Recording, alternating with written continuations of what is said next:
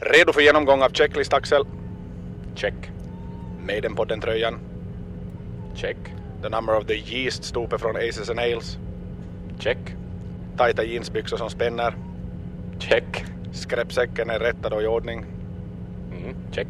Läst bibeln baklänges upp och ner? Check. Frigjort dig från alla yttre hämningar? Check. Kodat om din hjärna till 1982? Check. Alright. Huvudmotorn igång. Maiden Tower requesting pushback. Woe to you, vår jord och hav, för internet ger dig podden till dig, för att han vet du har för mycket tid. Låt hen som har den goda smaken säga poddens namn, för det är ett självklart namn, och namnet är Maiden-podden.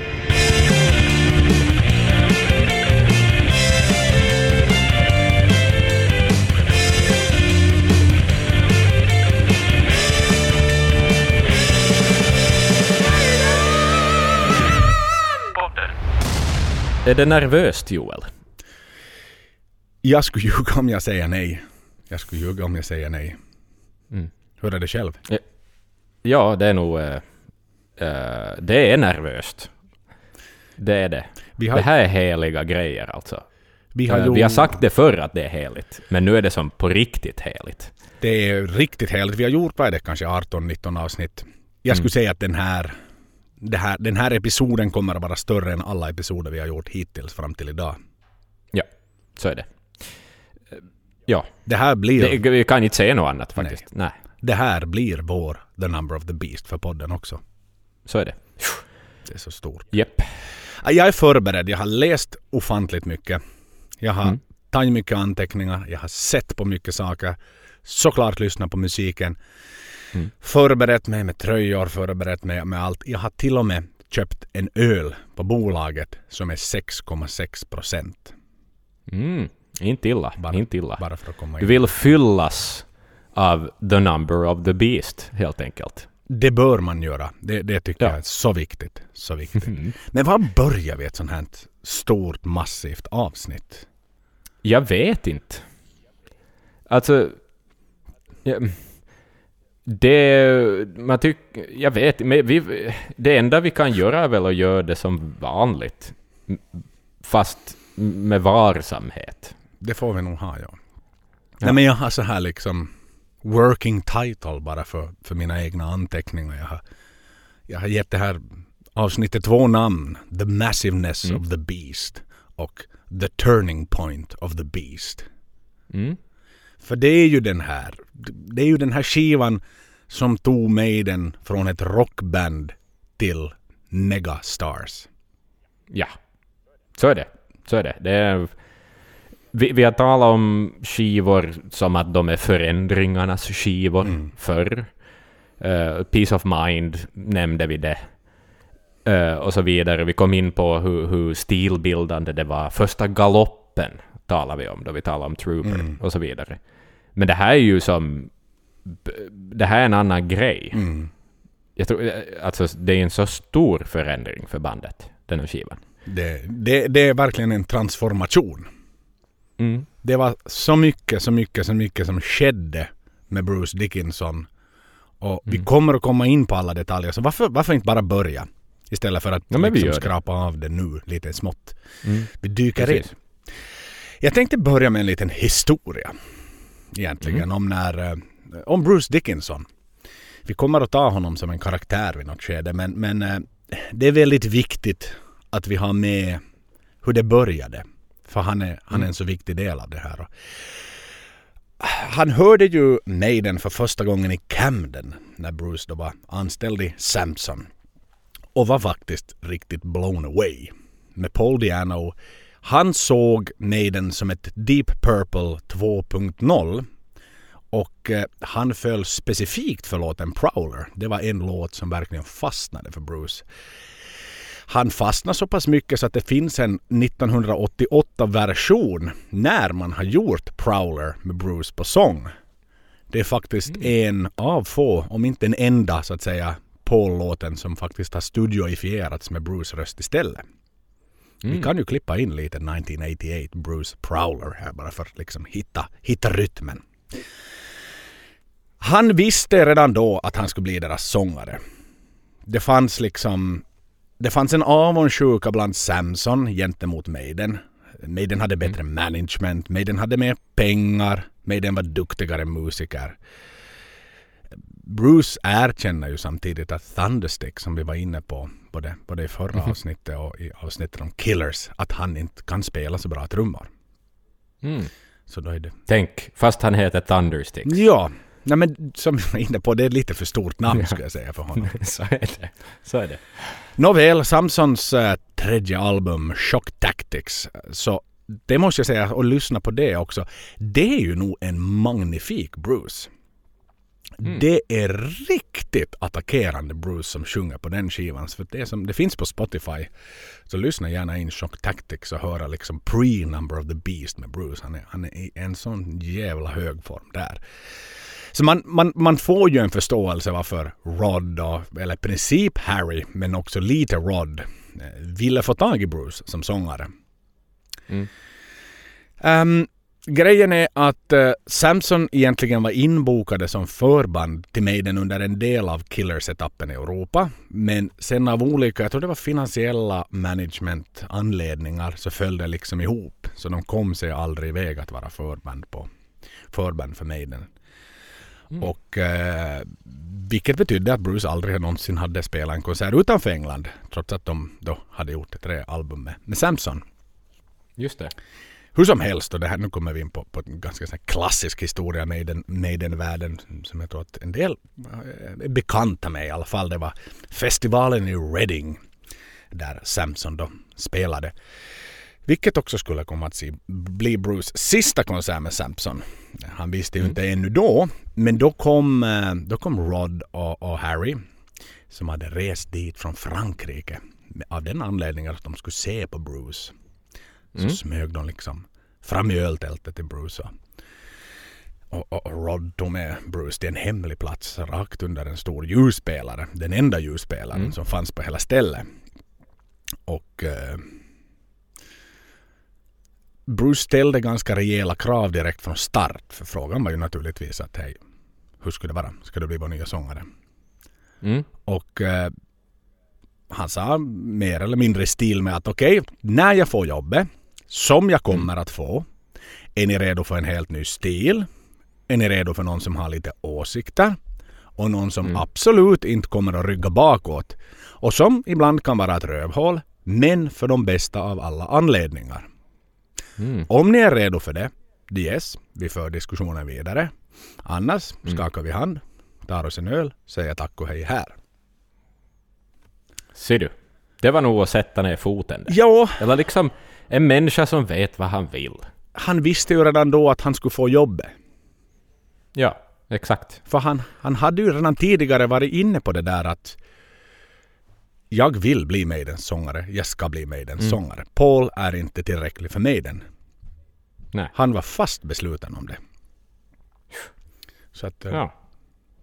intressant nog. Ja, och också sådär att dra paralleller till vad som hände senare och sådär. Vi kom in på det. Brave New World och, och han är tillbaka och, och liksom sådär. Ja. Han, han stod på sig redan då och han står på sig fortfarande. Mm. Ja, nej, men han, han har ju alla ingredienser som en frontman ska ha. Och, och, och han är ju så ofantligt viktig för Maiden. Mm. Det är ju liksom... Jag tror att det går inte ett avsnitt utan att vi någonstans konstaterar det. Nej, nej, nej. Det finns en liten intressant sån här eh, detalj dock i det här. Innan, innan mötet i Reading eh, så gick Mm. det ju faktiskt ganska heta rykten om att Bruce skulle bli Rainbows nya sångare. Aha. För han blev, han, Aha. Grejen är att han blev, han blev uppringd mitt i natten av, av Riches Rodare eller något sånt här. Då, som frågade om han var tillgänglig att spela ihop. Och, och, och, och han var ju en jättestor fan av Richie naturligtvis. Så han var ju Mm. sådär, yeah anytime liksom. Men sen rann det liksom ut i sanden så han hörde aldrig något mer. Spännande. Men föreställ dig, föreställ dig Bruce i Rainbow. Så här, det hade aldrig blivit Maiden. Det hade gått hela vägen Nej. till Rainbow. Men man skulle nog ha fått bra Rainbow, skulle man ju ha fått. Mhm. Uh, om vi säger så. Men jag menar, det skulle säkert ha gått lite som för Ronnie James Dio, att, att Bruce... Eller jag, jag tänker mig det, att Bruce mera skulle vara liksom artisten Bruce Dickinson, mer än en artist som är associerad med ett visst band. Mm. Ja, nej men nu är det ju så. Nu är det ju, det, han kanske hade just valt den typen av, eh, av fortsättning i sitt liv. För inte är det sagt Mm. att han hade, hans vägar hade korsats med Maiden mera. Nej. För, för som vi ju alla vet så Paul wa, var ju liksom on his way out. Mm. Jag menar Paul hade ju, även om Bruce inte hade kommit in i bilden så hade eh, The Number of the Beast eller vad den nu må ha hett. Den sångaren hade inte hett, Paul Diano längre. Nej, nej, nej, nej. Han hade för stora problem. Yes. Så då hade ju varit någon annan. Men sådär Josh Sittelua som vi gillar i den här gruppen ibland. Exakt. Hade han kommit in till Powerslave eller hade han kommit in till Peace of Mind? Hur länge hade han varit kvar i Rainbow om han hade blivit Rainbows sångare? För vi vet ju alla hur Mm. det gick med Rainbow. Vad gjorde han sen? Mm. Så att säga. Skulle han Ja, då bara vara exakt. arbetslös från den tiden framåt och vara en sån här. Ja, Minns du han det sångaren? Han var ju helt fittigt bra då på den tiden. precis. När man typ är så Ja. nostalgisk inne på någon sån här new wave of British heavy metal listor. På Spotify Mm. så är det så här. Hej ja, jag var ju med Bruce Dickinson. Ja, Luckily that Ja. did not happen. nej. Bra. Jag undrar hur stor vikt vi ska sätta vid den där ljusspelaren. Det var ju så här enligt hörsägen då så, så det, som sagt, det var den enda ljuspunkten och alla stod och drack öl. Så alla såg ju dem. Ja. Så det, det rykte Ja. började gå väldigt snabbt där faktiskt. Just det, just det, just det. Även om det då skulle dröja Så- hela tre månader innan, innan eh, Paul då skulle få gå. Så att säga, Mm. Bruce skulle ta vid. Så det var en väldigt lång Precis. tid men det var ju sådär alla, det säm, klassiska, sämst bevarade hemligheten som finns. Ja, men precis, precis. De har vänstrat lite grann och alla sitter men ingen vill riktigt säga Nej. det. Nej men exakt. Precis. Nåväl, storyn fortsätter ju givetvis så. Bruce Bruce då, som han ju kallades under Samson-tiden, Mm. så skulle han skulle lära sig fyra sånger inför sin audition. Eh, Och auditionen gick i, i två etapper. Han skulle först och främst sjunga live med bandet, så en klassisk audition Mm. och sen skulle de testa hans studiokunskaper också. Ehm, men eh, han lärde sig alla sånger faktiskt eh, som hade gjorts för att just det som vi var inne på tidigare, att det, det, det skulle dröja tre månader så han hade liksom inte så jävla mycket mer att göra. Så han, han övade Maiden-sånger egentligen. Det var Ja. det han gjorde. Och, och Pauls sista resa med Maiden så, så gick av stapeln efter en Norden-turné faktiskt. Mm. Det var två stopp i Sverige. Eh, I Stockholm på, på Göta Lejon. Och i Lund på Olympen. Hans riktiga svansång så gick av stapeln i Köpenhamn på Oddfellows Mansion. Då var det liksom Okej. tack och det var hej till Paul Diano som Maidens lead-sångare. Nåväl, som sagt etapperna då eh, för hans audition eh, så skulle han ju sjunga Prowler, Sanctuary, Running Free och Remember Tomorrow. Mm. Vad tycker du om det låtvalet som, som fyra auditionsånger? Får de in allt? Då, ja, de får eh, det bluesiga, känsliga i Remember Tomorrow, liksom. Där man får sätta lite passion i. Och så får man det riviga i Sanctuary och så vidare. Running Free. Attityden, öset. Nu cover det ganska mycket ground på ren svenska, så att säga. Så de hade gjort sitt liksom bakgrundsarbete för att testa hans kapacitet. Definitivt, definitivt. Mhm. Ja, nej men mer eller mindre samma dag så gick man då in i Battery Studios för att skrida till verket med att testa honom i eh, hur han lät i auditionen. Och eh, det finns ju faktiskt bevarat och utgivet Bruce Audition.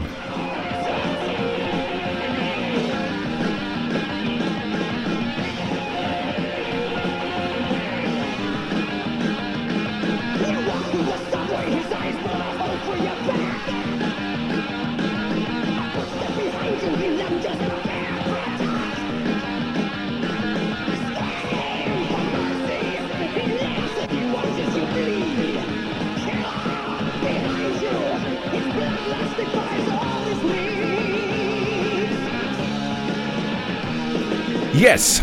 Så som vi hörde så levererar han med självförtroende och han levererar med glans. Och eh, Mm. de hade en lite snabbare överläggning i studion i kontrollrummet. Stängde av talkback-micken. Mm.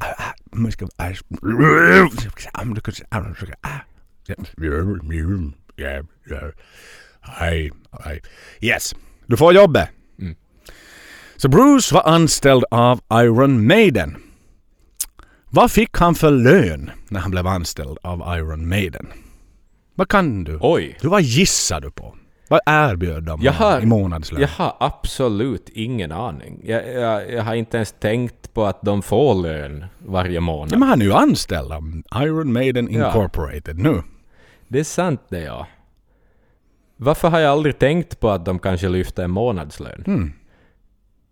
Ehm, eh, jag har eh, I pund. ingen aning. Men I dra pund. till med någonting. 1200 pund. Nej, så pass bra var det nog inte alls ställt. Du får ta bort 1100 pund så kommer du fram till till den korrekta siffran. Han fick 100, 100 pund. pund. Jajamän. Men det var mycket för honom i alla fall. No, men nu, ja, det var med inflation och bla bla bla bla. För bla. han- Så är det ju. Och och en 20-någonting-åring. Exakt, för han bodde väl hos någon Ja. gammal flickvän innan dess. Så om jag nu inte Mm. minns helt fel från allt vad jag har läst så, så hade han väl till och med råd liksom att, att flytta in i någon slags bostad. Sådär, så att det Ser var liksom på. inte helt sådär sk- skitlön om man säger så. Nej, nej, nej, men det är ändå i East End liksom. Före gentrifieringen och så vidare. Så kanske det går ihop, ja. Mm. Jo, kanske det går kan ihop. säkert leva på det ganska bra nu. Ja. Jag tror nog att han tjänar säkert mer än vad, vad Davies pappa gjorde som var långtidsarbetslös och, eller långtidssjukskriven och mamman då som gjorde något ströjobb. Han hade, han hade Jo, ju bara ja. sig själv att ta hand om också. Säkert Precis, tog ju precis. liksom, du, bandet tog hand om honom med mat i studion och, och, och öl och sånt där. Jag tror nog att liksom, sånt, Jo, jo, sånt löste ju Rod på plats så att säga. Och sen var det väl inte precis. omöjligt att få ett litet lån om det nu var så att man var helt barskrapad efter halva månaden och var sådär jag har inte råd till bussbiljetten och komma liksom till rehearsals. Mm. Så, så tror jag att det löste sig. Men det är klart att visst, de hade gjort en Europaturné och de hade varit i USA på Killers och så här. Men det var ju fortfarande i väldigt tidigt skede. Så att så mycket Oj, ja, ja. hade de ju inte samlat ihop rent ekonomiskt. Och jag kan ju föreställa mig, eller vad man ju har den, vad man ju vet om Maiden så allt investerades ju in i bandet. Mm. Det var ju inte som de här liksom typ nej men skraplottsmiljonärerna som liksom hej jag har vunnit massa pengar nu går jag och bränner dem på skit utan man hade ju Precis. en långsiktighet naturligtvis där hur man skulle Ja. så att säga lyfta upp sig själv och få det att gå. Nåväl, vad hände Mm. sen när, när, när Bruce då hade blivit anställd medlem, anställd employee of Iron Maiden? De eh, gjorde, gjorde konserter först och främst. Men, men inte i England. Utan eh, de bokade i och för sig eh, eh, England, Rainbow Theatre, bokade de den 15 november. Men de ville ha en slags rehearsal-konsert innan dess. Så då packade de väskorna och åkte till Italien Just för fem slutsålda kon- uppvärmningskonserter för att liksom lite kolla vad är viben bland folket Mm. när, när Bruce ska vara med. Kommer de att kasta tomater och ägg eller salami och säga no, no, no grande, no grande eller liksom Paldiano, Diano. Exakt. Och är det här en era alltså då de enbart uppträder med uh, självbetitlade albumets respektive Killers material? Jajamän, jajamän, det stämmer bra det. Det fanns inte tonskriven ännu från någonting annat utan det var good Nej. old stuff som var skrivet. Men italienarna hyllade honom. De, de köpte slutbiljetterna. Det var liksom... Det var Bravissimo! Bravissimo, grande, grande Bruce Dickinson, Bruce Dickinson. Da capo! Capo, tutti da capo di forte fortissimo, oh, oh, oh, per la scala. Por favor. Exakt. Nej, det blev Spanien här nu. Nåväl, det kanske smög in en och annan spanjor därifrån också. Det är inte omöjligt. Så som det ju är idag. Det- Vi var ju många fina, fina nationaliteter bara på Aces and Nails också. Jag vet inte hur många flaggor vi No, precis. posera med så att Det var... kanske liksom Naden Army redan fanns då. No offense det. to Kiss Army.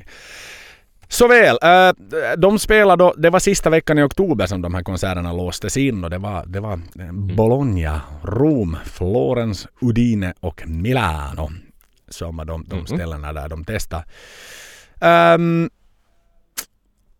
det kan fan i mig vara faktiskt nu när jag tänker efter att de testar lite nya låtar. För det här var trots allt under den låtskrivningsprocessen. Så där tar jag nog tillbaka det. att det kan vara att de har testat lite nytt. Så att Mm. säga. Ja, om det ändå var ett sånt där testhumör. Mm, sådär. jo, äh, Så varför nej, inte? jag, får nog, jag, jag får backa tillbaks bandet och rätta mig själv faktiskt nu ju mer jag tänker på det. Mm. Allt var inte skrivet i alla fall men de testade lite grann. Eh, Och som sagt, första riktiga konserten på hemmaplan, Rainbow Theatre, 15 november.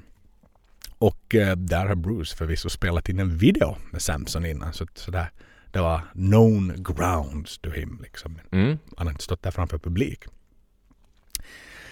Nej. Det fanns ju givet en del skeptiker i publiken. De här klassiska Bring Paul Back-skeptikerna. Som står långt bak med armarna i kors. Yes, som ser ut som en rock... Mm. Man, man känner igen dem med samma te- te- kännetecken som en rockpolis. Precis. Precis. De ger inte hem, Skrapa sig i skägget. Se skeptiska ut. de ger inte hemskt mycket till konserten. Men de tar bort en biljett från någon Ja. som vill ge någonting till konserten. Nej, men exakt. Men- exakt. Ork var en rockpolis. Men hur blir man av med dem på konserter generellt? Finns det något sätt? Mm, nej, alla är ju välkomna. Mm. Jag tror nog de alltid kommer att finnas. Tyvärr. Men mår de bra av det? Att vara rockpolis? Nej. Är man en välmående men de känner ju sig viktiga. De känner ju sig viktiga. De känner, de känner sig som att jag har rätt till min ståndpunkt och jag tänker visa Mm. den. Ehm, mm. Min objektiva syn på det här är viktigare än bandet som står på scenen. För du är där som en slags icke-anställd recensent? Eller vad är liksom syfte och målsättning? Ja, utan att producera text Mm. heller. Du ska bara stå efteråt och dra ner filisen för alla andra. Sådär, ja men det var bättre för fem år Ja. sedan. Ja, Liksom. det var, be- det var Bla, bla, bättre bla. konsert i Bologna. Ja, nej men precis. Vet du, fuck you. Ork var rockpolis. Mm.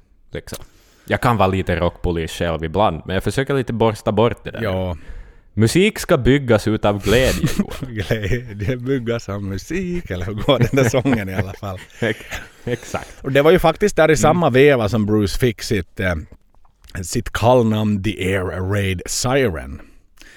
Mm. För det var nämligen en fan, eh, besviken Diano naturligtvis, som, som, som faktiskt hade skrivit ett brev riktigt in till Maiden.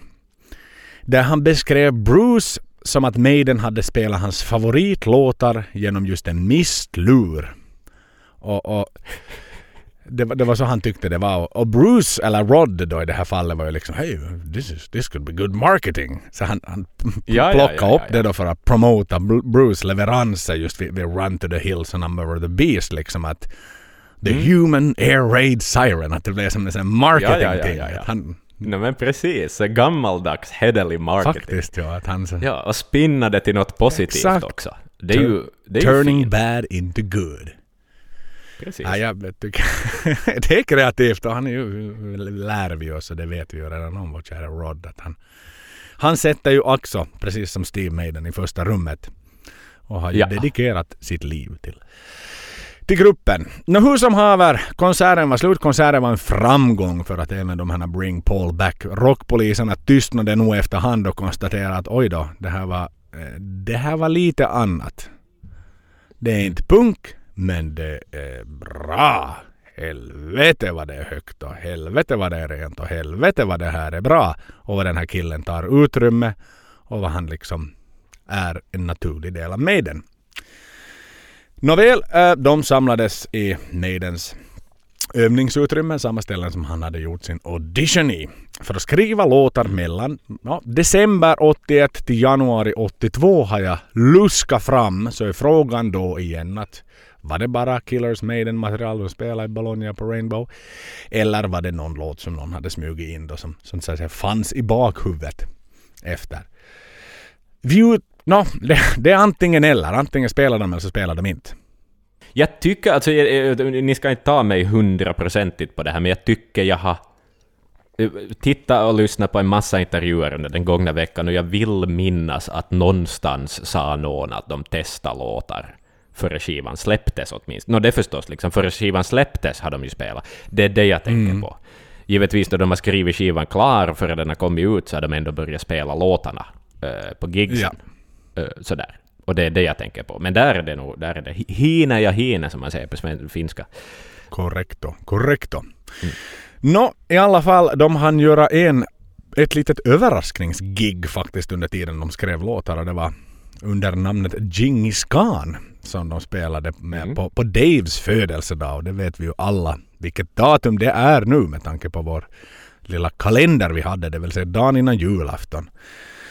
Så spelade de ett överraskningsgig och, och, och Dave blev tårtad i sedvanlig ordning som de ju, som de ju alltid gör. En, en, en eh, papperstallrik med, med raklödder. Om inte jag är helt fel Mhm. underrättad. Det är det receptet de brukar så att säga använda sig av. Vilket ofta uppskattas och de har gjort det väldigt, liksom alltid egentligen. Om det är så att någon bandmedlem fyller år under ett turnédatum. Jo, jo, jo, jag har sett, vi, jag har sett videon Jajamän. Jag undrar till och med nu så här. Hoppas det finns någon skön människa som har gjort en compilation av alla tårtningar som har hamnat på film på Youtube. Ja, Det, ja. Och att man någon gång skulle få se eh, en spelning med en Mm. Det hade faktiskt varit fint. Det skulle också vara något. Det hade varit fint. Eh, nu kan jag inte på rak arm allas födelsedagar men kanske. Det är inte helt omöjligt att vi en vacker dag får göra Nej. det. Uh, låtmaterialet då från Steves ungdom och från Steves tidigare tid med hela alla tusen banduppsättningar vi pratade om i förra avsnittet med Steve. De var slut. Ja. Skafferiet var tomt. Så nu var det liksom att börja från tabula rasa, ett nytt clean sheet som gäller. Då hade de som sagt bokat in tre månader. Eh, vilket så här på den tiden och i det här skedet kan anses som en ganska lång paus bort från scenen. Ja, vilket ju är absurt i dagens klimat. Mm. Men, Sådär, tre månader, det är ju ingenting. men då ska du tänka liksom från det här, vad ska vi säga, redan pre-Soundhouse Tapes så spelar de ju jätte, jätte, jättemycket och jätteofta. För det var det som krävdes för att folk inte skulle glömma dem och de skulle få synlighet. Nej men det fanns ju inga internet. Så att liksom, det, syn, det var ju det enda sättet att synas på, var ju på en scen. Mm. Eller i radio Mm. och sådär. Och det var ja. de ju inte ens i närheten av då på den tiden. Så att eh, de var långt ifrån de kommersiella kanalerna så att säga. Ja. Även om de ju var Ja. med på Top of the Pops-programmet med, med Paul i tiderna. Hur som helst, hur som helst så, så Steve har ju någonstans ansett så här att redan under de två första skivorna och när Steve grundade bandet så, Mm. så har han sagt i efterhand att Maiden skulle ha en Bruce type of vocalist som skulle sjunga hans sånger. Men i det här fallet så kom Paul först. Och då fick Ja. det också bli en annan typ av musik. Mm. En Bruce type of vocalist fanns inte tillgänglig på den tiden och det skulle ta med fan inte hindra Steve från att jobba fram och, och liksom göra musik, spela live, bli ett band, etablera sig på scenen. Nej, nej, nej. Han får också medhålla Martin i det här i, i efterhand när han hade gjort Killers för Martin tyckte att Killers är inte fulländad. Han tyckte att. Maiden har så mycket kapacitet att de inte riktigt når upp till sin fulla kapacitet på Killers skivan Mm. har Martin faktiskt sagt. Precis, i komplexitet och så vidare. Den komplexiteten finns kanske främst då i, i det instrumentala. Mm. Sådär. Jo, Ja. man har liksom bytt ut den och, och förenklat lite sångerna. Även om vi liksom, jag hyllar än idag. Jag tycker Jo, Killers jo, är jo, ett jo. så suveränt album.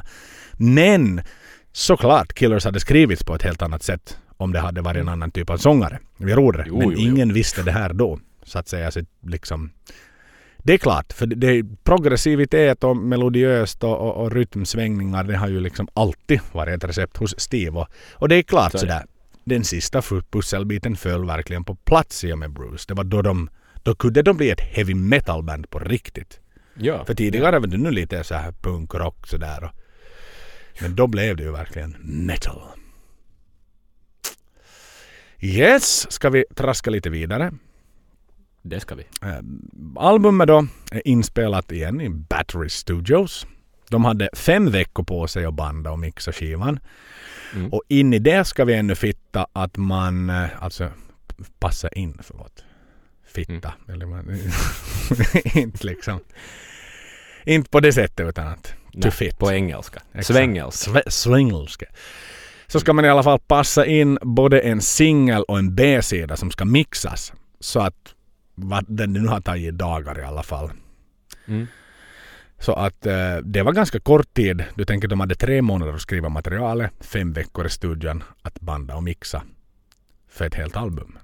Ja, det återigen, det var fan vad det var ett annat tempo. Alltså sådär. Ja. From scratch. Men det är, nog, det är nog det där internet. Fatta vad internet har förändrat på saker. Ja. Att nu kan du släppa ett album per tre år, men du, du blir ändå inte irrelevant för du syns på internet. Nej, men vi har ju varit det- inne på så- Tool och Ja. Rammstein och hela de diskussionerna tidigare. Ja, exakt. Precis.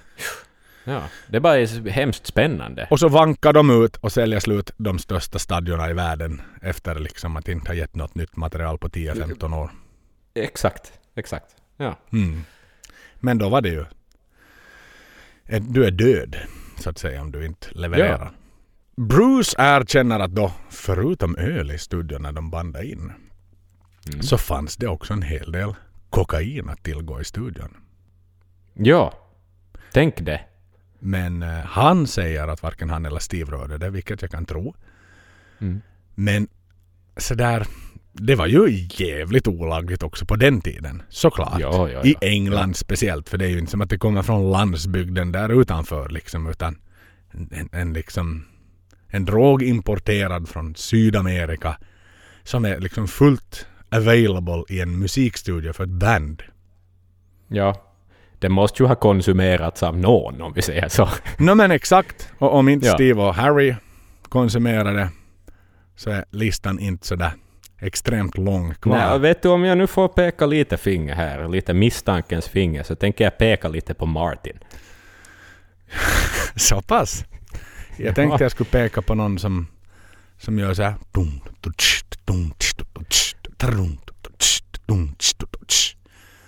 Ja. Sådär snortar han sin Kan- väg ut från bandet.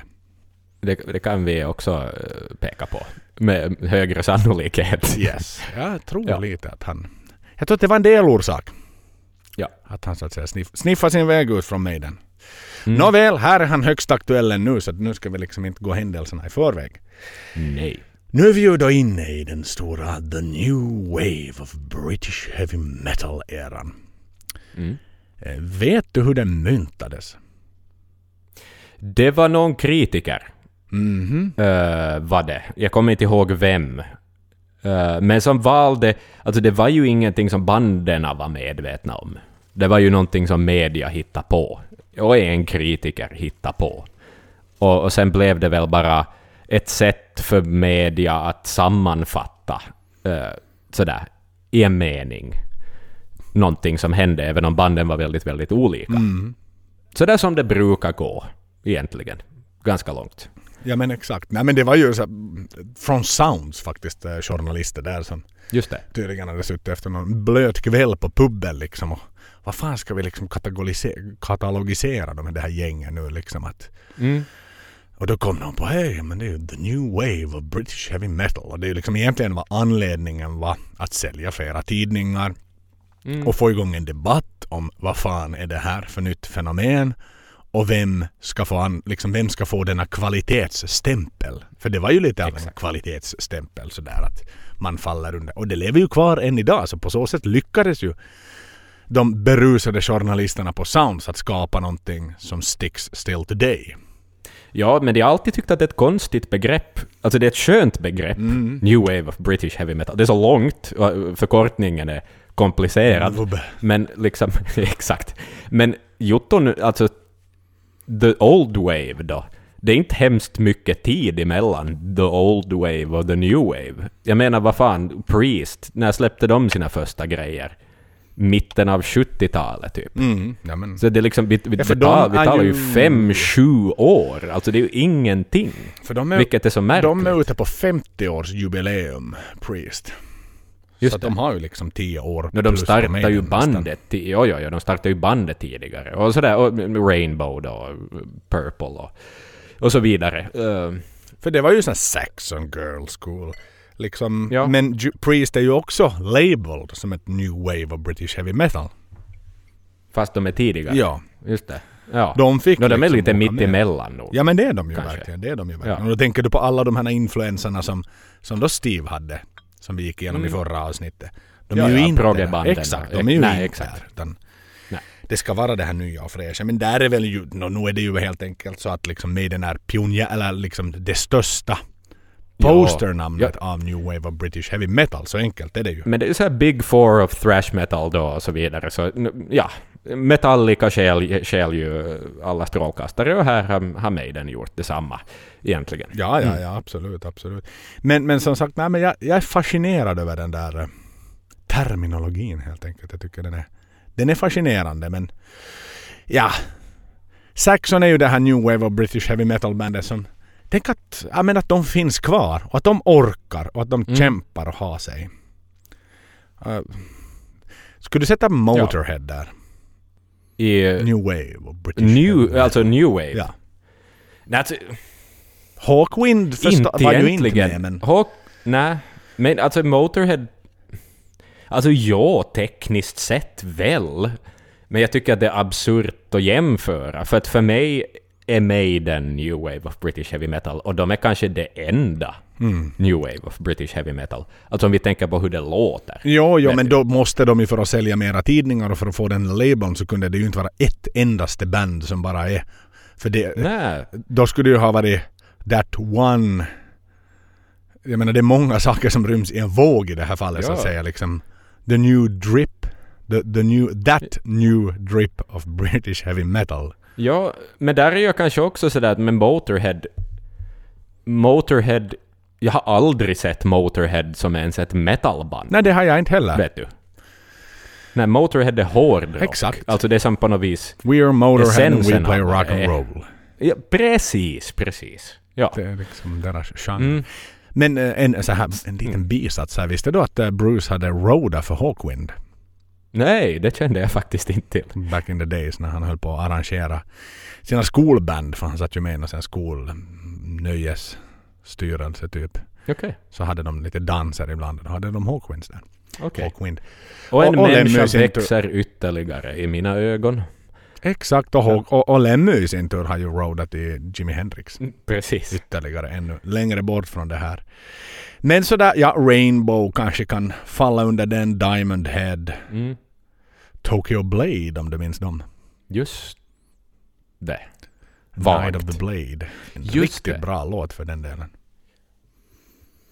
Mm. Nåja, nu släpper vi debatten om det. Den kan hålla på hur länge som helst och det var väl lite det som var. Tänk att liksom då de här försupna journalisterna ännu idag kan i, i Maiden-podden 2020 skapa en diskussion om vad New Wave British Heavy Metal är. Ja. Men det är ju sådär Nå jo, new metal movement. Sådär om man tänker på de här rörelserna inom, om Mm. vi nu håller oss inom liksom metallen, hårdrockens sfär. Ja. Sen för black metal, Norwegian black metal. Sen, sen förgrenades ju det där Mm. trädet något ohyggligt liksom. Och Ja, det ja, kom ja. ju, vi kan starta en uh, pod metal movement. Nej, men Liksom. exakt. och det, det far en så här talking pod metal movement Mm. där vi och en massa andra Vi är säkert en del av någon sån movement, Joel.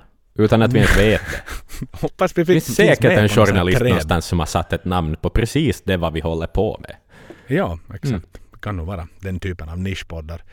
Som vi har. Nåväl, nu ska vi inte liksom tappa våra Nej. lyssnare på grund av det här. Det, det är Number of the Beast vi pratar om i alla fall. Så att Ja. eh, således, således. Ska vi kolla lite på, har vi kommit in till det skede när vi tittar på de klassiska chartlistorna hur, hur, hur den gick och vad som hände och, och hela den vi. delen egentligen. Det ska vi, för det är fina siffror vågar jag tro. Det är ganska intressanta siffror såklart. Skivan då, den släpptes på marknaden efter en extremt snabb mixning eh, den 22 mars 1982. Singlarna då, som var två till antalet, bestod av Run to the Hills med eh, Total Eclipse Mm. som B-sida. Kom ut den 12 februari. Och The Number of the Beast. En live-variant av Remember Tomorrow kom ut den 26 april. Mm. Så har vi faktumet på bordet där. Okej, tittar vi lite charts.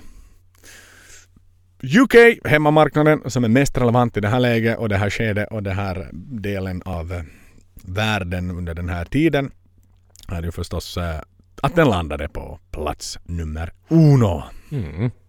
Och den låg två veckor på listan som plats nummer ett. Det om någonting är ju verkligen en kvalitetsstämpel. Så det det. gjorde inte Killers. Det gjorde inte Iron Maiden. Nej. Det här var deras första etta. Ja. Och det inte var, allt väl, för många. det var väl långt, har jag förstått, tack vare också deras livespelande.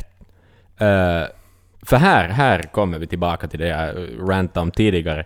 Att de spelar låtarna live och folk diggade och folk hade hört det och blev nyfikna och sen gick folk och köpte skivan. Eh, liksom, gammal hederlig, bara lyssna på det här, det här är bra. Och folk tyckte om det och gick och köpte skivan. Ja men det är så kul. Ja. Det är så förbannat kul.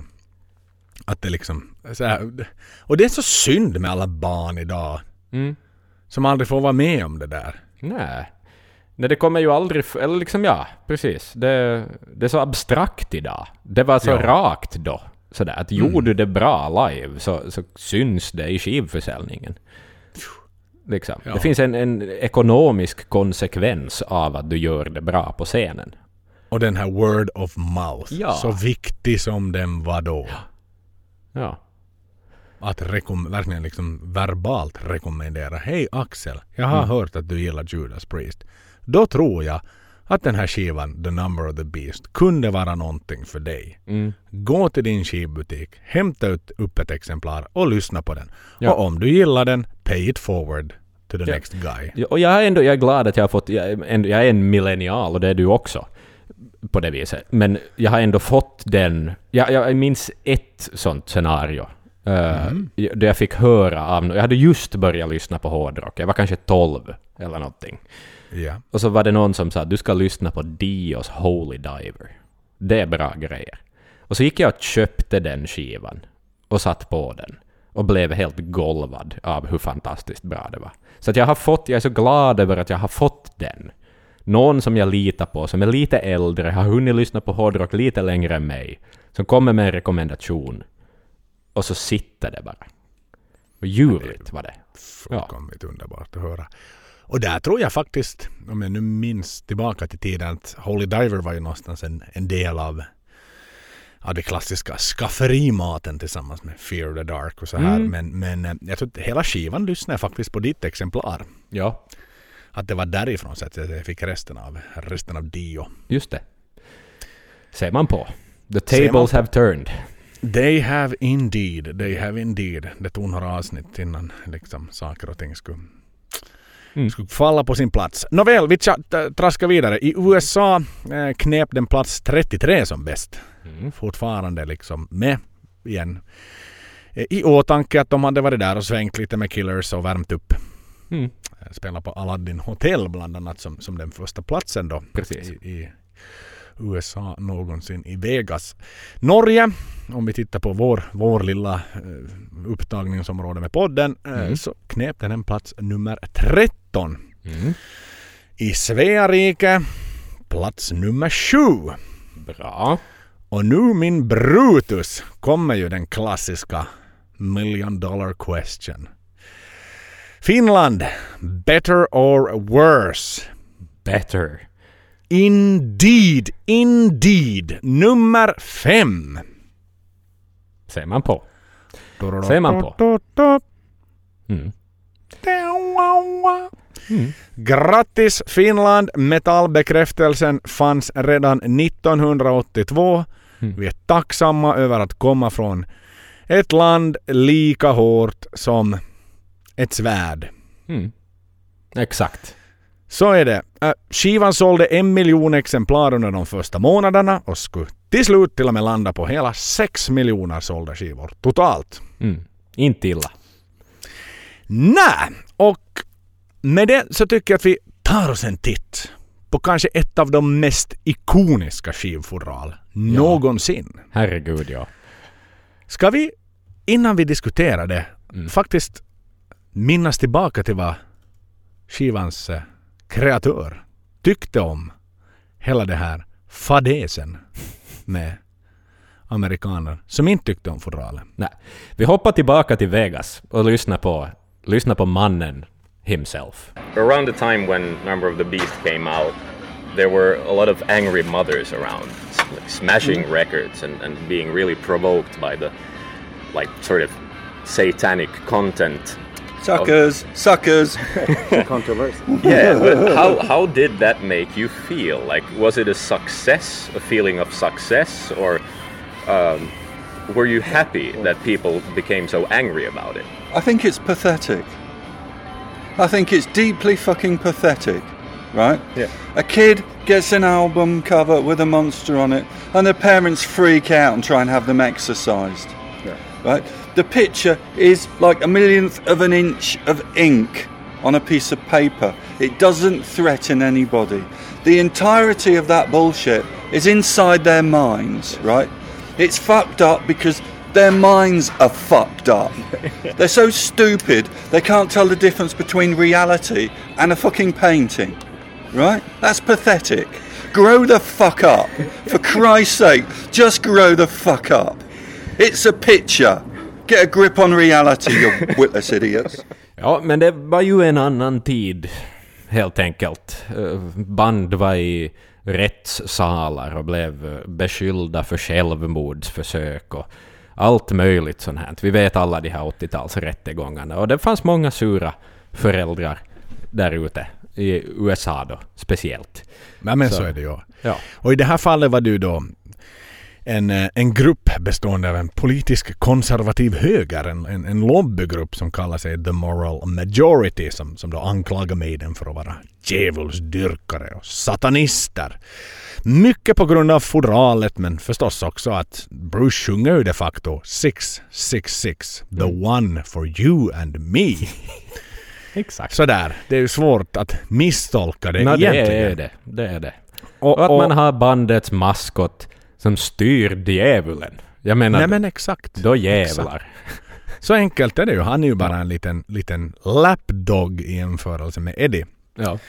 Och det gav ju en hel del publicitet då för både skivan och för Maiden eftersom debatten var så pass infekterad. Mm. Och, och så här. Och en, en, en liten lustig bisats i det här, det här är ju att eh, man börjar med att elda upp skivorna. Mhm. Men, men eh, sen kom man underfund med att det kan vara någonting giftigt. Alltså giftiga gaser man andas in när man eldar upp eh, skivor och LP-skivor. Så det var ju de Just gjorda det. av. Ja. och plus att man kanske får liksom den här the devil in me av Precis. att andas in röken. Så då tog man hammaren istället. Mm. så liksom, det är sådär do use condoms. Ja, ja, ja, Good nej, sir. men precis. Ho, ho, ho. det är så här, jag jag... Men igen, alltså vittu på riktigt. Mm. Så, det är länge sedan men det är inte så länge sedan. Vi Nej, var inne nej. på det här. Man har dödat miljoner och miljoner och miljoner i krigen. Andra världskriget och Ja. koncentrationsläger. Och fan och hans moster. Och så kommer det en fucking skiva. Ja. Som föräldrarna är så engagerade i Mm. och verkligen vill inte att barnen ska titta på. Det får, eller ens se på fodralet, lyssna på musik. För då kommer de att bli Ja, vad kommer de att bli? Berätta Mm. åt mig Axel. Vad kommer barnen att bli om de lyssnar på det här? De kommer att gå runt och döda varandra och dricka alkohol då de gör det. Och de, allt kommer att hända. Och framför allt så kommer de att brinna i helvetet, Joel. Det kommer de att göra. Väldigt, Men då är de ju redan döda. Ja, Känner du någon som är i liv som har brunnit i helvete? Sådär, aj satan ett ont är det. Nej. Nej men det är ju, det är, ju- ja, det är ju absurt. Alltså det är ju absurt. Men det, inte vet jag, man talar om det här, det var, eh, det var enklare förr och det här är ju ett bevis på att det var enklare förr. Att man orkar sätta så mycket fokus och sätta så mycket skuld på något så här trivialt. Ja, att liksom... Men då tänker du idag liksom med all nätporr. Allt, allt Ja. som bara finns idag. Det finns allt. Vi satt och tittade på en sajt som heter rotten.com Jo, det minns jag. Exakt. Fy fan så sjukt det var. Och man såg bilder som har blå, folk som har blåst liksom av huvudet med en shotgun. Ja, exakt. Folk som har blivit överkörda av tåg. Vi satt och tittade på, på döda kroppar som hade dött på de mest brutala, vedervärdiga, liksom hemska sätt. Det Ja. satt vi liksom och, och tittade på i grupp runt en skärm. Jo, jo, jo. Det värsta jag har sett från den eran av internet var eh, ryska nynazister som skar halsen av en människa. Det är en, vid- en video. Så att, vet du, vad fan? And we're still here today. Ja, exakt. Inte tror jag på djävulen. Eller vad ska vi säga? Jag tror på djävulen lika mycket som jag gjorde då. F- nu. Liksom. No, jo, jo. Mm. Eller tror och tror liksom. Allt är ju fantasi. Ja. Det är ju bara chockrock egentligen. Sådär, Men alla exakt. Alice Cooper. Exakt. Men, men att folk är så trångsynta. Så där igen, blame fucking Marilyn Manson för att Columbine High. Liksom, Ja, va, ja, varför ska det- man men det- söka... Men varför, varför ska artister, varför ska konstnärer då vara de som blir anklagade för sånt? Ja. Inte politik. Nej. Inte vuxna vita män som skickar krigare in i fucking Irak eller någonting sånt här. Det är ingen influencer där utan men det är ju this is politics, this is diplomacy eller vad det Mm. nu må handla om. Ja, Det, det, kan, det kan störa mig den trångsyntheten som fanns och ännu finns idag. Speciellt i USA. Vilket Mm. också är så satans skenheligt när hela det där jävla landet bygger på blod och ingenting ja, annat. ja, ja, blod och pengar. ja, exakt. Och du har Som bandet, bandet själva kommer in på i tematiken på den här skivan också. Ja, ja Run det är ju, det är ju och så vidare. fucking hypocrisy det här Ja. egentligen. Mass shootings och liksom och sen oj en skiva från ett engelskt rockband som har en liten röd gubbe ritad på och Mm. ett stort monster som spelar honom i en sån här eh, nickedocka typ. Mm. Oj vad hemskt. Ja, jag, jag, förstår, jag förstår Dereks passion i, i hans svar. Att han är trött på det här. Men det är ju ett så sensationellt vackert album och sådär. Har du någon, någon liksom...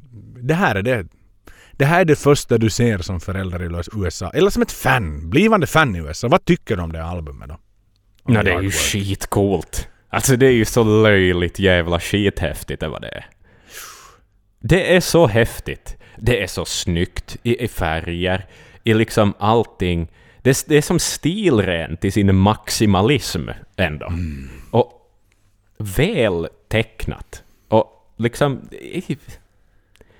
Det är så coolt. Och texten, Number of the Beast, med blod. Liksom, vad fan, det är ju det häftigaste som finns. Nej, nu är det ju ett impact. Alltså om du tänker Ja. så här. Alltså det, det är ju... Det är ju ett statement Maiden Ja. gör med den här skivan och, elden som brinner där nere Mm. och ännu den lilla Edin som djävulen då liksom Ja, plötsligt är en nickedocka över. Men Ja. som då, vem styr vem så att säga. Mm, exakt, exakt. Och den här liksom svarta himlen då, även om den var blå i, i tidiga pressings och blixten som slår och, och, och, och den, den totala dominans av Mm. ilska Ja. och, och makt Ja.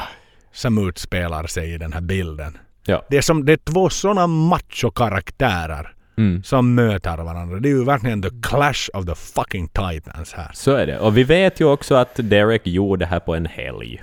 Mhm. För att det här skulle vara omslaget till en singel från första början. Yes. Och så gillade de det så mycket och så satt han i en taxi på vägen ut och liksom lät det torka från taxifönstret. Precis. Bara en sån sak. Vitsi det, kova. Huh. Åh. Those were the days. Liksom Mm. i, man sitter inte och designar i en Macbook Pro sådär Nej. med en kaffekopp utan han har liksom han har jobbat hela jävla helgen och det är liksom den har inte torkat ännu och då ska Rod stå där I need that now. Bring it 8 am Monday morning. Wow.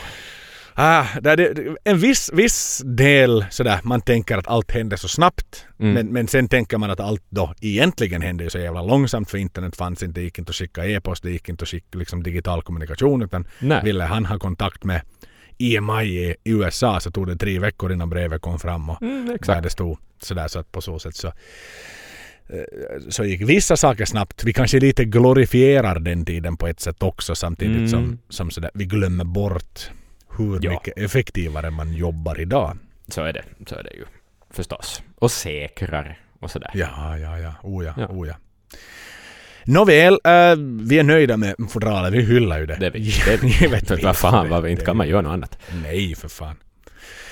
Äh, så här innan vi sätter våra tänder i låtarna då. Mm. Är det någonting du har lagt märke till på låtarna generellt så här med, med låtskrivare och sådär? Ehm, det är ju mycket mer varierat ändå. Ehm, Adrian Smith är ju med mycket mera Mm. än tidigare och förstås, eh, alltså ja, eh, Steve har släppt på tyglarna. Lite, åtminstone. Nå visst har han gjort det. Men anledningen, Bruce är ju inte med på en Nej. enda eh, credit här. Nix. Men det hade egentligen att göra att han hade ett pågående kontrakt med Samson så han fick inte skriva låtar Ah, just det. med Maiden. Så att det, var, det var en ren och skär legal anledning till det hela. Ser man på. Så väl, så väl. Hör du, eh, nu har vi paketerat in, om vi nu tittar sådär kronologiskt mässigt, vi har satt Soundhouse Tapes back Mhm. in the days. Vi, Steves tidiga karriär var förra avsnittet. Mhm. Vi har också talat Killers.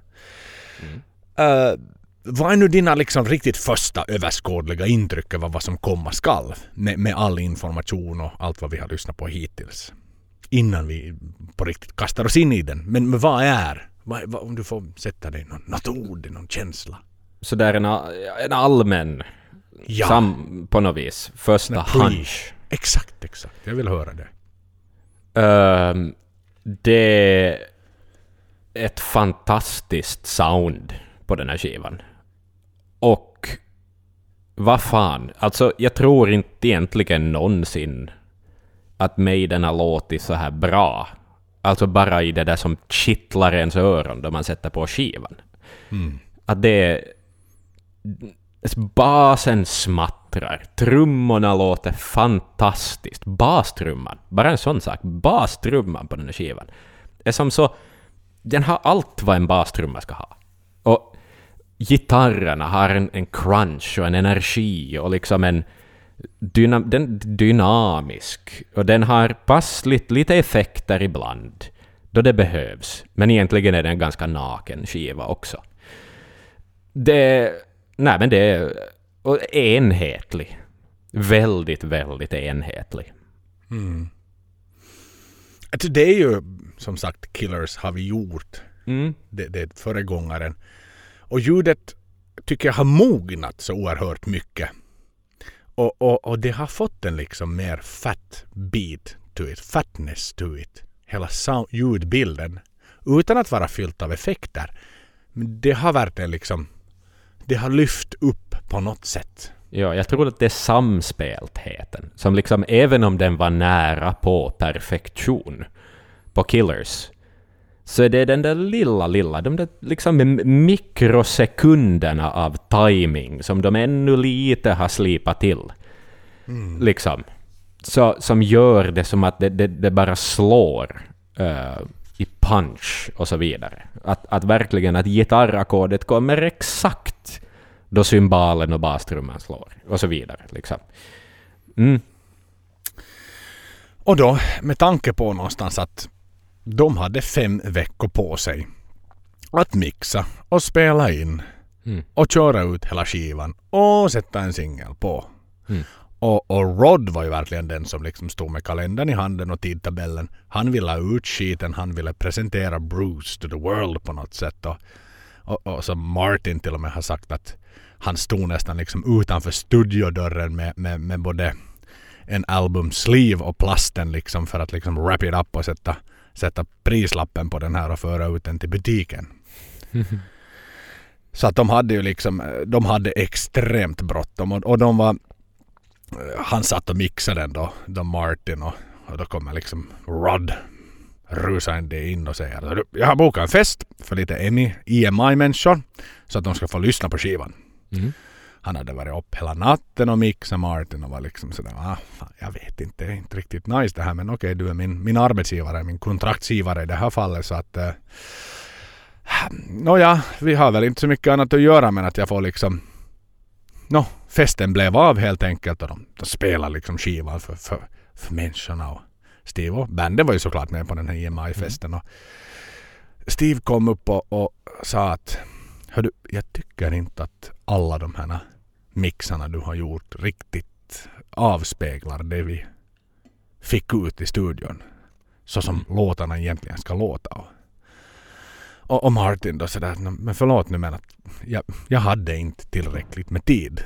Det här är vad jag kunde göra med den begränsade tiden jag hade i alla fall. Och, Mm. och det var då liksom Steve gick verkligen till, till Rod då och sa att hördu, vi behöver nu få det här till. Vi kan inte släppa ut den här i det här skedet. Och då fick de ta de här mastertapesarna tillbaka till studion och egentligen mixa de låtarna som inte lät bra på nytt. Så de gjorde en del remixes egentligen. Hmm. Så att egentligen så här stack till Steve att han stod upp. För Rod hade inte lyssnat bara på Martin. För en producent är aldrig riktigt nöjd. Det går alltid Nej. att fixa lite till. Mm. Men när Steve också hade konstaterat att inte var det ju riktigt det här som jag ville ha. Det finns fortfarande liksom mixputsningar kvar som kan göras. Mm. Och det var ju också efter det där som, som, som vi var inne på, som, som Blaze också var inne på i det avsnittet. Att efter det så får inte management. Det är bara kreatörerna och producenten som får vara i studion. Så de har till och med liksom satt upp en, dörr, en, en lapp på dörren liksom. No, no people from no northern managers are welcome hade de satt upp på dörren. Sådär, så att, liksom, Ja. Can I come in? frågar Rod. No! ropar alla unisont. För han var businessman first sådär. Mm. Ingen Exakt. totalt ointresserad egentligen av hur slutprodukten lät och vad det var. Så är det. Så att eh, således i alla fall. Eh, Det var ju Martin också som valde singeln som vi var inne på att var Run to the Hills. Mm. Var det rätt val av singel Axel? Med facit på hand, absolut. Eh, är det den låt som beskriver skivan mest? Nej. Hit, Men? definitivt. Alltså jag menar minnesvärd, allt sånt här. Men Skulle du ha valt en annan singel? kanske. Vilken? Vet du, kanske Prisoner. Oho. Inte är det någon dålig singelmaterial egentligen. Nej. Jag hade tänkt så här, okej, de tre, eller liksom two obvious left in the game. Ja.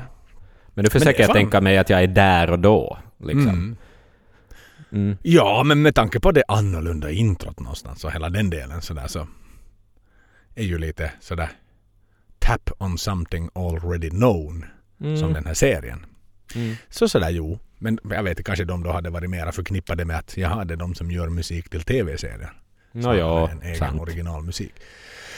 Nåväl, jag tycker att det var ett, ett utomordentligt bra, bra val av singel. Och, och sådär igen, säkert för att tilltala en större målgrupp än bara de här som står liksom och hängde med Paul vid puben.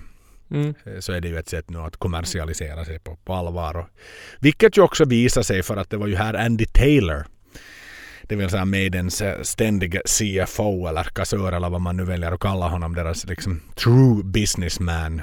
Mm. Rods högra hand som de pluggade ihop.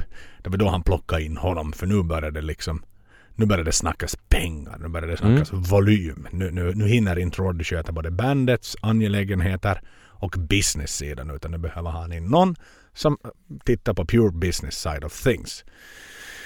Så nu börjar liksom maskineriet pusslas ihop på allvar. Eddies liksom bitar börjar sakta men säkert ramla på plats. Så! Nu har vi gått igenom grundläggande fakta. Mm. Känner du dig liksom Känner du dig manad att göra det som vi oftast brukar göra efter att ha tagit den här podden? Det vill säga ge oss i kast med den musik som ska komma Ja. att ge albumet sin färg. Mm. Jag är redo. Jag är så redo. Snyggt. Nummer ett. Invaders. 323. Skriven av Steve. Shoot! Mm. Okej. Det är så tight. Det är så otroligt tight. Det är ett bra, ett fruktansvärt bra riff. Basen smattrar. Bruce öppnar rösten för första gången i Maiden. Eh, på skiva, det vill säga. Och vilken attityd han kommer med. Uh, men Bruce får konkurrens av basen, som det ska vara i Maiden.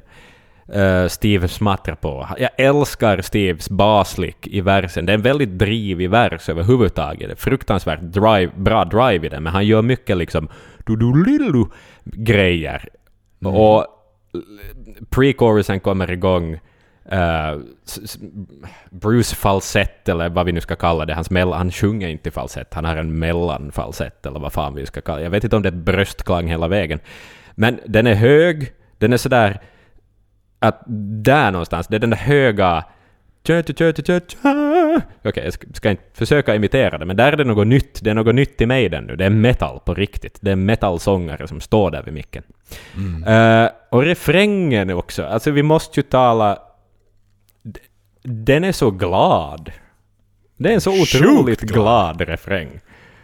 Det är nog det gladaste, någon, Maiden, någon, det gladaste melodibiten Maiden någonsin har ja. gjort hittills ja. i sin historia. Ja, exakt. Du, du, du, du, du, du. Ja. Yep. Det, det, är så, det, är så, det är som en barnmelodi, liksom. Ja, på något ja, men, ja, det där, jag tycker det är lite barnsligt löjligt sådär. Ja. Men, för det är som konstigt upp, avbrott. Invaders. Ja. Du, du, du, du, du. Och sen, sen ska barnen sjunga Invaders. Du, du, du, du, du. sen, sen inträdesprov till Coola-institutet. Liksom. Ja, ja, ja, ja, Spela efter Precis. mig. Vad kommer mm. näst? Du, du, du, du, du. Och så, vad va, va tycker du att ska komma näst? Du, du, du, du, du. Precis. Call and response. uh, ja, så är det. Och jag menar samtidigt som, som texten är väldigt blodig och ganska otäck och handlar om raping och bloody corpses och, och, allt möjligt hemskt. Så är det ändå som att vi är väldigt glada över de här invadersen i refrängen. Mm. Vet du? Det är väldigt bra att de är här nu. För att så här glatt låter det då de kommer. ja, och igen sen med tanke på att det här är andra låten på väldigt kort tid. Över The Norsemen som vi redan var inne på på första första EPn back in the days. För det handlar ju om den nordiska invasionen av anglosax England. Exakt, exakt. Och om vi är intresserade så saxat från Wikipedia så så här läser till. From mm. 865 the Norse attitude towards the British Isles changed. As they began to see it as a place for potential colonial colonialization rather than simply a place to raid. As a result of this, large armies began arriving in Britain's shores with the intention of conquering the land and constructing settlements there. Så det har ju verkligen liksom, det, det har ju varit man ville, nordborna ville invadera England. Fullkomlig potential. Och att, att det sätter sådana spår hos Steve. Så att mm. han väljer att skriva en som heter Invaders och en som heter Invasion. Exakt. Om exakt samma sak. Men det måste ju vara en, alltså ärlighetens namn. Eh, Invention kom ju aldrig med på ett album, den kom med från Nej. B-sida. Mm. Så det här måste ju vara en, en rewritten song of Invasion. Precis, precis. Det finns mera att hämta i det här temat. Vi gör det här lite bättre. Så att ja. han, han, det är en liksom Invasion 2.0, slightly updated, men Bruce som sångare. Precis, precis. Det kan man inte komma ifrån. För liksom så fantasilöst har vi ju nog lärt oss under våra år att Steve inte att han får sån satans liksom tung häfta att han skulle nej, börja skriva nej, nu någon sån här liksom, eh, jag vet inte The, the, the Clansmans, liksom hans bror kommer ju inte ja, nej, på nästa skiva. Precis. The Clansman, Unforgiven 2. ja, exakt. Ja. Eller mm. Unforgiven 3. Mm, precis. Ja. Yes. Nej, Eh, jag tycker att det... Um, jag tycker det är en lite halvintressant introduktion på skivan måste jag säga. Ja, det är det. Alltså herregud att det är det. Ja. Sådär när man vet det ikoniska om skivan. Så precis, är det väl kanske precis. inte riktigt vad man förväntar sig när det är för första människan lyssnar på. De första tonerna när det börjar. Mm. Den är ju snabb. Den är ju väldigt liksom positiv i sig. Och mm. Bruce sjunger ju snabbt som satan i verserna på den här. Eh, och det här är ju en sån klassisk liksom Steve har skrivit lite för mycket text som vi har varit inne på. Bruce får liksom bara finna sig därefter. Men, men, eh, och han öppnar ju som du var inne på, han öppnar ju verkligen sin röst inför vad ja. som komma skall. Men, men inte har ju Steve har ju varit själv inne på det där att Okej, det finns två låtar på den här skivan som jag inte är sjukt nöjda med, varav en Mm. har jag skrivit själv, varav den heter Invaders. Så där hade han i efterhand, hade de inte haft så bråttom, hade de haft under de här tre månaderna lite mer material än dessa åtta låtar att komma fram med. Mm.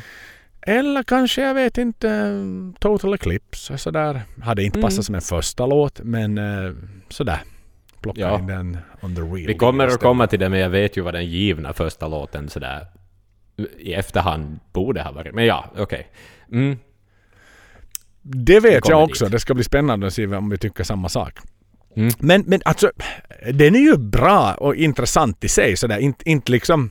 De spelar inte en live, de har inte gjort hemskt mycket. Det är en album filler trots att det är en, en liksom öppningsspår på, på hela skivan. Ja, för en ny sångare. För en ny sångare. Så att Ja. sådär... Det, Ja. det i sig är lite intressant med tanke på nå igen den här skivans substans historiskt. Den låtskatt de har plockat med sig under turné Yes. in, turné ut, turné in, turné ut. Ha med tre låtar på Legacy of the Beast, precis lika, må- lika många som de har på Peace of Mind. Har Mm. de tagit med från den här plattan. Det är det här fansen vill höra. Men kära England 1982. Vi presenterar Bruce Dickinson. Ladies and gentlemen, invaders! Och så Ja. är det lite halvtyst. Ja, det de men fick vet du, göra. det är en ösig låt också. Det är en ösig albumöppnare. Det måste Mm. vi ändå ge den. Ja, ja, ja. Och Bruce hade ju inte så mycket val än att sjunga med. Han hade sagt upp sig från Samson och hade 100 pund i månadslön så att liksom You don't walk away from that kind of money. Nej. Nej. Herregud, nej. He's earning a shitload. Men alltså det här är ju på riktigt en låt som gör en glad. Jag log då jag lyssnade på den, jag ler då jag lyssnade på den, för att det finns no, det är en lekfullhet och ett tempo. Alltså det här är som... Ja, det här är lugnt en låt jag skulle kunna sätta på liksom någon sorts springspellista på något vis. Eller något. Tillsammans med Loneliness. Givetvis. Ja, men, och gitarrsolo, tittar vi till det. jag tycker det är ett oerhört tekniskt och snyggt avancerade gitarrsolon både Davy och Adrian här. Och, och en annan liten fin sak som jag fastnar för är det där echo i sista frasen innan då låten går ut i den här liksom avslutande outro-aktiga delen. Inv- Ja, exakt. Det blir som Precis. buller på något sätt sådär. Ja. Det är snyggt. Det, det, där, där fick Martin till det i studion sådär. Ja, ja, ja. Lite. ja. Nu satan måste vi med Lite lite, skjuts. halv... Lite skjuts på en lite halv mystisk öppningslåt. Så ska vi i alla fall liksom skjutsa iväg den till nästa låt. Ja. På bästa möjliga sätt. Genom mixerbordet. Ja. A fine tune I must say. eh, men eh, not fine enough to någonstans Det- skapa större traction för mig. Får jag ändå erkänna. Nej, alltså... När vi... Ja. Jag minns... alltså ändå, då jag ser låttiteln så minns jag alltid hur den går. Vet du, att, att den har ju nog ändå något som är minnesvärt. Och det, jag är glad över att den är på skivan ändå. För den bidrar bara till, till den här skivans... Liksom... Jag vet inte vad jag vill säga. Otippade succé. Och jag, allt tycker, kan jag, jag blir liksom glad, jag, jag blir glad att det här är en öppningslåt på en så här legendarisk skiva. Vet du? No, det, det är bara så häftigt. samt- det är på något vis det- häftigt. No, men så är det ju. För jag menar den här kan inte i sig vara en hel best of fram till 90-talet den här skivan. Nej. Så enkelt är det ju. Den är ju nästan det men, men liksom allt kan inte bära till perfektion. Observera, Nej. de har en ny sångare i bandet. De behöver skriva musik på ett annat sätt. Steves skafferi var tomt. De Ja. skulle raffla fram åtta låtar på tre månader. Eh, liksom som ju någonstans, och som vi ju vet, tredje albumet Make or fucking Break. Ja, och nu ja, dessutom en ny sångare. Så förutsättningarna är ju kanske inte hemskt optimala på så sätt. Nej. Även om Även de om de har uppgraderat förstås, men att ja, det är helt sant. Det är helt sant. Så att eh, att pressen är enorm. Nå mycket, Ja. jättemycket att bevisa. Så på det sättet förstår jag att de hade sina tre månader att liksom få, få tid att skriva skivan. Men, men eh, sådär.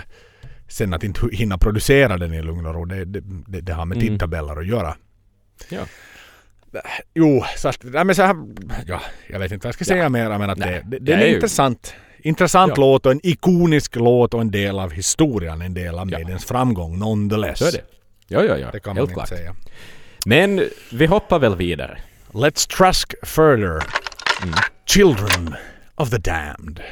4.32. Skriven också den av Steve. Mm. Ja, mitt i allt blir det ballad. Det är också otippat. Eh, efter det där, man har det här omslaget som alla är så sura över. Och så börjar det här. Akustiska gitarrer, en smakfull gitarrmelodi smyger in. Och ganska kort in i låten så börjar versen. Och Steve visar, nej vad säger jag, Bruce visar sin känslosamma sida. Eh, om en man som går som ett litet barn. Som vill hem, vill mannen. Eh, var är hem undrar jag. Eh, och refrängen med sin lilla slide. Vi har haft det här cleana, eleganta balladen.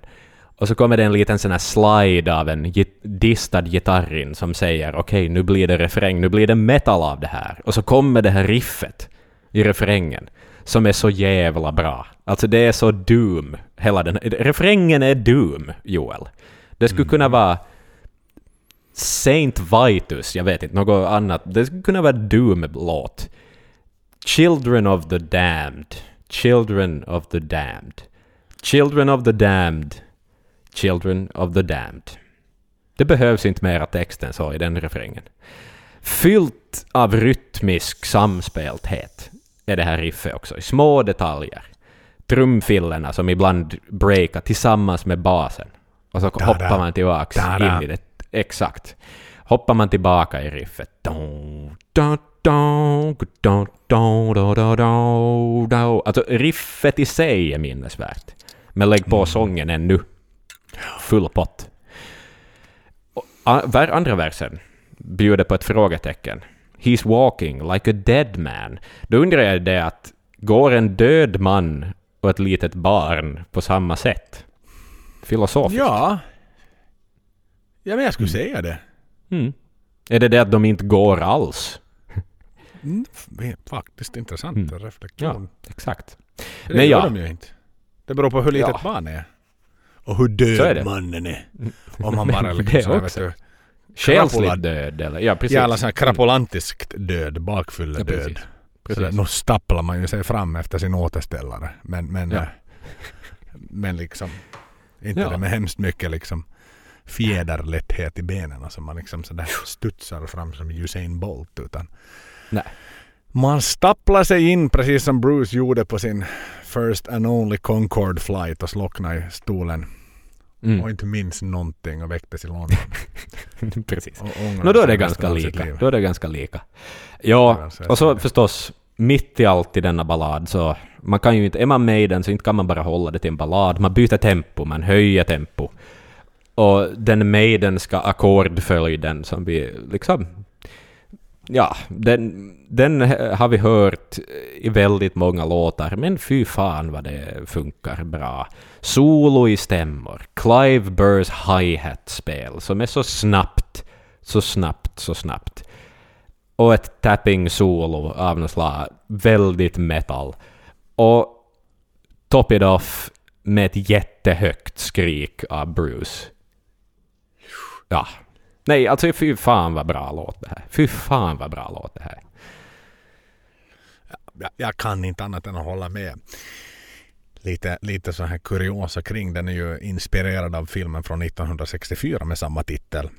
Mm. Samt ytterligare en film Village of the Damned från 1960. Mm. Uh, Bruce har ju skvallrat lite i hemlighet att den är influerad av Sabbaths Children of the Sea. Just Medan det. Steve No, men den har ju en sabbatsk tyngd. Har Mm, den. men, medan Steve lojalt nog lyfter fram Jethro Tull som inspiration för låten. Mm. Mm. Den fick ju också lite airplay i, i the United States of America på grund av just den akustiska intron. Mm, Akustiska det. versen. Sådär. Mm. Där lurar de amerikanerna Precis. Haha! Så Ja, ja, ja, ja. Exakt. innan liksom de blev raided av den här religiösa föreningen som kom liksom och slog knäskålarna av den här stackars eh, radiojournalisten. Du kan inte spela sån här skit! Barnen dör och blir inte mördare som springer runt onyktra på gatan och brinner i helvete. Exakt. Så rest in peace Mr Radio Man down in Texas eller vad det må ha varit. Ja. Tack i alla fall, du gjorde en gärning för oss fans. Det, jag tycker också att alltså, vackra akustiska gitarrer och ett ofantligt gungande, ett behagligt komp av Cliven. Ja, ja, faktiskt. Stabil, skön, lite som en roddbåt som åker på böljande vågor. Och, och då, du var inne på det men, men Bruce vokal i, i refrängen. Den är ju så stor, den är så episk. Han, Mm. Han markerar ju i det här fallet verkligen att Maiden kommer inte att fortsätta på samma spår som de två första skivorna. Jag är inte här för att bli the next in line. Jag är här för att visa vad Maiden egentligen alltid skulle ha låtit som. Den är ju så stor, den är så satans dominant, men ändå inte så att den tar över hela liksom schabraket. Mm, mm, mm. Utan den finns med. Och det här ångestkompet i refrängen.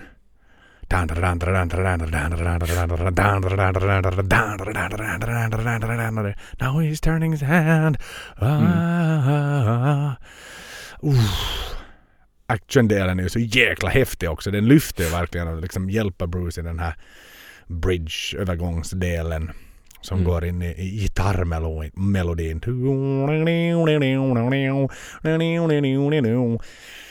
Och solo, än en gång här. Det är så förbannat smakfullt balanserat. Det, det, är, liksom, det, det är som ett gott vin som, som liksom byter smaker i munnen, måste jag faktiskt säga, det här soloa. Och, och lite så här leka kurragömma med ens smaklökar. Och, och sen det så enkla solo som Adrian gör. Du vet den här finger tapping movement som är, Yes. som, som är så simpelt. Men, men tänk så satans pionjäriskt i metallvägen. Adrian fucking satt det. Okej, fine, någon har också satt det innan. Tony Iommi och gänget. Men, men så här, vilken in, liksom försäljningsvara, den, alltså det är ju någonstans, do you tap on the guitar? Check. Yes, you can be a metal band. Please proceed to the next line. Men liksom det här är så satans tidigt man sätter in med det här. Ja.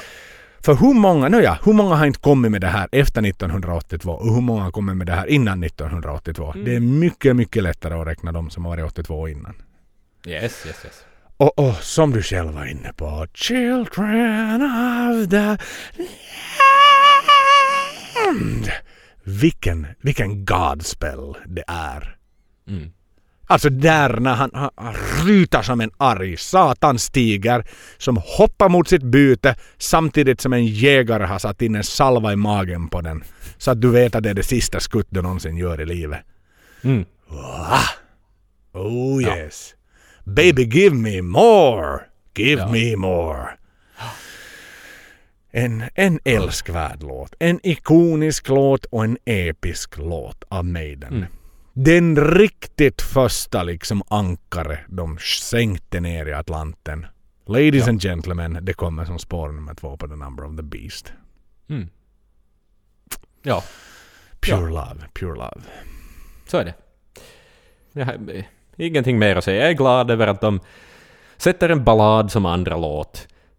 Men sen fuckar upp den där balladen med att bara göra det till metal. Ja, nu är det ju Maiden. Nu är det Maiden. Nu har de Ja, spelat exakt. bort sina ballader med, med Paul och konstaterat Mm. sådär, ja, vi hade en ballad per album. That ain't gonna happen no more son. Nej, nej, nej. nej. Fuck the ballads. Men vi behöver sådär vet du, lite lång... Det, det, det är som en sån här du vet... Man slutar successivt. Mm.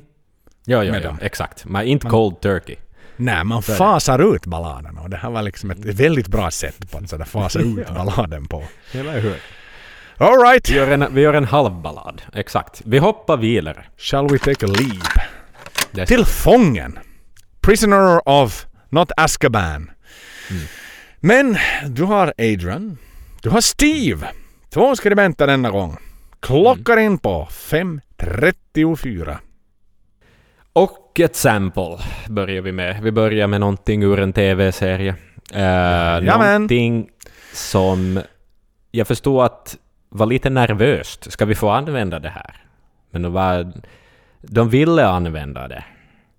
Eh, och eh, visst var det Rod som, uh, som gjorde samtalet Absolut. till rättighetsinnehavaren. Patrick McGowan som både var, Mm. författare av avsnittet och, och skådespelare i showen. Bodde i Los Angeles. Och Mm. Han eh, ringer liksom och stammar och, och har sig och liksom han är verkligen Rod, den liksom säkra kajplatsmannen, är verkligen nervös. Han är ur balans, ur gängorna här. Och, och hela gänget sitter i studion och tittar på. När han ska göra samtalet liksom. Alla, alla sitter Ja. liksom och sådana små möss och tittar på honom. Och han är sådär, vittu stirra inte på mig, stirra inte på mig. Hello, hello, this is Rod Smallwood calling from band called Iron Maiden. What did you say? You know, it's, it's a British rock band. We're currently doing, doing an album. We want to use, you know, the open line of your show. What was it called again? It's Iron Maiden, Iron Maiden, Iron Maiden. Och de var alla var så, vittu vad du håller på. Kommer ju att få ett nej här. Du är satans exakt. nervös. Röd satan ändå. Att, jävlar ändå. Fick han ju fram det och svarade han bara. Do it. Exakt. Do it. Väldigt bra svar. Till skillnad från The Dune-författaren som ju opponerade sig något oerhört. Så att så här. Ja. De hade ju i alla fall självförtroende att kontakta honom på följande skiva. Men i det här fallet fick de ett jakande svar och, och han liksom de var ju sur på något sätt på, att de satt liksom och eldade på och gestikulerade i studion. Så satan, liksom, det hjälpte ju inte att ni stod där. Han var såhär, till skillnad från er så är ju Patrick McGowan en superstar liksom, era idioter. Exakt. Exakt. Ja. Ah, så att, nej men det är en cool, cool grej och, och det är liksom verkligen... Ja. Det, det är skönt. Det, det är ett fint är det, och det här, intro. och det, Det och, ett jo, jo, den här låten skulle inte vara samma sak utan det där intro. I am Nej. not a number. I am a free... Alla minns det. Alla vet det. Exakt. Exakt. All, jag har aldrig sett showen. Jag vet inte något om varifrån det här är taget. Men... Nåja. Jag Men det vet väcker ju ett intresse i mig att att det det. hör hemma i den här låten. Ja, det gör Det gör det. det. Det gör det. Wow. The new number. I'm not a number! I'm a free man! You are number six. Ja, exakt. Jag, jag förstår ingenting av sammanhang. Jag förstår inte vem som säger vad. Alltså Nä. annat än att I am not an, det är uppenbarligen the prisoner som säger den sista frasen. Ja, Men vem som- är den där första? är det någon sorts warden då? The new number two. Är det inte så? Ja, the För han är inte number two, one. exakt. Nej. För vem är number one? Och varför You- går det inte... Exakt, och varför går det inte i, i numeral ordning? Nej, you are number three. Utan vem är då också... You are number six. så vem är fyran, femman och Ja, trean, fyran, femman? ja precis. Det undrar jag också. Uh, Nåja. Det är mycket frågor. det- mycket ja, frågor mycket om man frågor. bryter ner det här talet. Men det är bra. Det är så bra. Och det, ja, det är det. det är liksom no questions asked. Nej. Och, och här igen också, inte vet jag hur jävla mycket album som har sådana här vocal samples. Det här är ju någonting som är jättestort i, i punken. Alltså så här hardcore punk och grindcore och sånt. Ta en grind, vilken grindcore-låt börjar inte med något coolt citat och sen bara börja blastbeatsen? Men det här är lite proto det på något vis. Hej, kova och ha något coolt citat på något vis. Ja, är det. Nåja, Clive kör igång sitt stadiga trumkomp. Mm. Uh, Vad började med för trummorna. Ja, Eh, vi- vilka, vilka, liksom vilka trummor sl- slår igång första slaget? b- Bastrumma, virvel, hi-hat är det väl? Ja, jag tror det Nej, Crash. det är en tom. Det är en tom. Ett litet tomfill. Ja, nej. Crash. Just det. Fan, det är det ju. Ja. Exakt. Crash, Tom, Nåja, Bastrumma, oavsett. tror jag. Nåja, det, är reverb, petitess. det är reverb på trummorna också. Som jag undrar, att är det här ett rumssound eller är det ett, ett, eh, ett studioreverb? Jag tror att det är ett studioreverb. Mm. Uh, och riffet börjar... Jättecoolt. Alltså som... Det är ju så coolt, men det- jag har alltid gillat pauser då trummorna får skina. Det, det är bara nice. Sådana där brutna riff med lite andningspauser. Otroligt nice. Ehm, och tempot stiger uh, förstås uh, brottslingen i denna låten, för den delen. Det är en ond jävel alltså. Mm. det, det, det, är ren och skär ondska i den uh, prisoner som hyllas i den här låten. Um, Ja, det är ju men en, den första som hyllas kanske lite intressant. Nej, vi, vi kommer, men, men, men jo, mm. jo, det är elakheten själv. Så är det, så är det. Bara av rent nöjes skull bara dräpa folk. Mm. Uh, så är det. Får ju nästan men, killers att se lite svag men, Nej men exakt.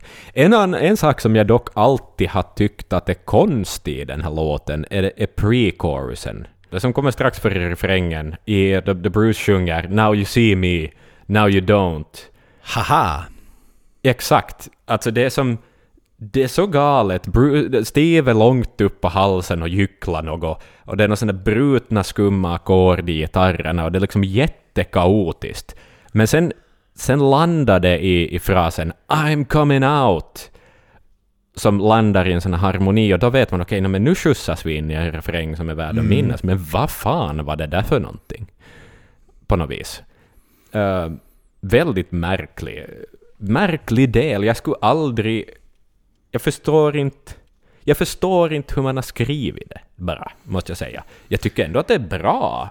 Känns det som en som... Adrian-del att skriva?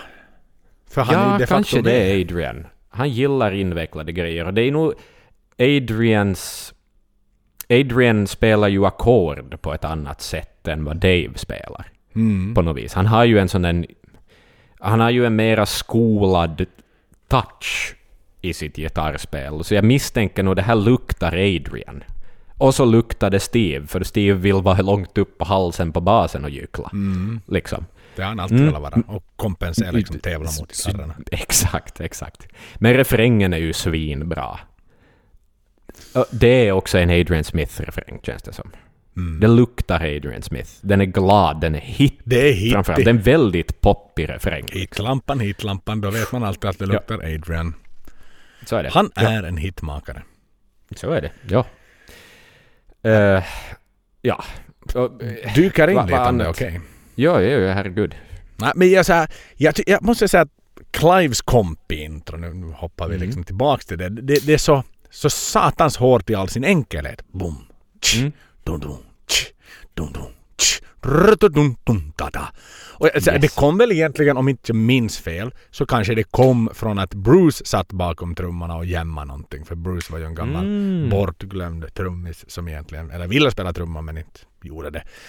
Och sen då adaptera Clive det förstås. Men, men det är ju så här motsatsen till Nikos sätt att presentera sig i Where Eagles Dare. Men det är ju ja, inte det... mindre bra för det. Nej, nej, nej. Det är bara... Less alltså, is ja, sometimes exakt, more. Minimalist, ja, precis. Det är minimalist. Det är lite som... Vet du, ta, ta Led Zeppelins When the Levy Breaks. Ja, ett ikoniskt alltså, trumintro. Precis, och det här är lite samma grej på något vis. Något Även om förstås hitten inte... Som, som låter den ju inte lika stor, men det är ändå, nu har det, det har samma kvalitet, det har mm. det. Det är minnesvärt. R just rukutunkunkuku. Vet du? Det vet vi. Man vet att det är den låten. Stabil. Väldigt stabil. Mm. Trygg, ja. stabil trummis som bara gör det han ska göra. Men på ett ofantligt professionellt och bekvämt tryggt sätt. Yes. Så intressant. Jag tycker så här, Maiden har ju nästan, de har ju kunnat fylla en EP egentligen med låtar om att vara på rymmen. Mm. Vi har ju vi har Sanctuary. Mm. Då är man iväg och lorvar någonstans ifrån och har blåljus bakom sig. Running Free. Mm. Man gjorde mm, nästan givetvis. så som vi när vi var där borta. Vi mm. spend, did not spend the night in an LA jail. Nä. Did not listen to the... Eller vi lyssnade väl på Sirens Whale. Det, det gör man ju without saying i USA. Sen har du ju då The Fugitive från Fear the Dark-skivan. Yes. Being hunted down like a game. Och den här. Ja. Så ja, de gillar exakt. ju lite det här att vara på, på fel sida av lagboken så att säga. Mm. Breaking the law. Exakt. Nej, men det är ju nog någonting. Det, det, det är ju i, i, metallens väsen. Det är en slags... Så finns det ju en vurm för det här. Det är en slags termin... Exakt. Det är, det, det, det, är en sån här checklist. Ja. Did you write about being a criminal? Exakt. But of Och, course. något, så- och något om vikingar också, vet du. But No, of course. But of course, Mr Axel. Did you forget about the Vikings on this album? That is not approved. EMI will never put it out for you. you cannot make a metal album without Vikings. Nej, men Oh, så mentioning det. Inte war. kan man det. Nej, herregud, det är metal. Det här är metal, metal. vi talar om. Och hittills är det Exakt. jävligt metal. Exakt, det Vi ska vara har, som vi har metal. vikingar. Det ska Exakt, vara vi har som- vikingar. Vi har Children of the Damned. Det kan inte vara något annat eh, namnet på en hårdrockslåt. Exakt. Och sen en låt om att fly lagen. Nej, men Fel sida av lagen. Exakt. Och en ondskefull fånge. Sjukt coolt. ska du, det ska fitto vara så att, så att tändaren inte duger så att hammaren kommer fram. Inte Nej, det metal exakt. annars. Nej, Så så är det. Om vi har föräldrar där ute, både jag och Axel är föräldrar, vi är väldigt concerned Mm. citizens, men vi har i alla Ja. fall plockat upp någonting härifrån. Bränn inte med eld, använd hammaren. Och sen sopsorterar ni ju naturligtvis det 2020. Ja, Vi, vi ska inte glömma bort det. nej, nej, nej. Världen behöver bli Ehm. bättre och inte sämre. Ah, det. lite till, lite till. Jag tycker att Okej. Bruce, när han kör lite av den här elaka Bruce. Och, och här egentligen, eh, det här är en slags liksom pre-taste. En freebie på vad som egentligen kommer först på Seventh Sun och framåt. Den här, den här ar, liksom evil, hans, hans evil, hans motsvarighet till arga Marvin, Martin Birch alltså, så är ju det här när han sjunger på ett sätt. Han inte sjunger på Ja. sitt vanliga cleana vocal utan han sätter på en sån här lite sådär som ju sen då liksom nästan förpestar både, både No Prayer och- och Fear. Alltså det liksom överanvänds där. Men det är Ja. fint. Här är det en liksom pikant krydda han lägger till för att verkligen liksom betona att han är the badass motherfucking guy as a fugitive. Och, och det, är stark, det är den starkaste refrängen hittills på skivan. Det, den, är, den är så hit-faktorn. Faktiskt. Not a pri- och med stämmor och allting. Riktigt Ja, med stämmorna, snygga, exakt. smakfulla stämmor. Ja, ja, ja. Och, och stämmor är ju någonting vi inte har hört förr i Maiden. Liksom, fram Och- tills nu. Och plus att man, man, man inte kör äh, refrängen på exakt samma sätt hela tiden utan man förlänger Nej. den mot slutet. You better scratch me from your Exakt, black skriver om te- lite mer text, exakt. Ja, en, en och del av på. berättelsen. Liksom. Men, men i Yes. melodi, i samma då, då plötsligt samma refrängtappning så fortsätter man Ja. den och lägger till text. Jag tycker att det är... Exakt. Och, Det är och ett skönt grepp. ja. och igen, nu är vi inne på det här med tapping som, som vi hyllade så Mm. mycket. Det är. Mm. Men den här liksom Mm. Typ a cappella-tappingen. Tudin, tudin, Exakt. tudin, tudin, tudin, rutudududum. Baudeum, Japp. tudin, tudin, tudin, tudin. Åh, så bra det är.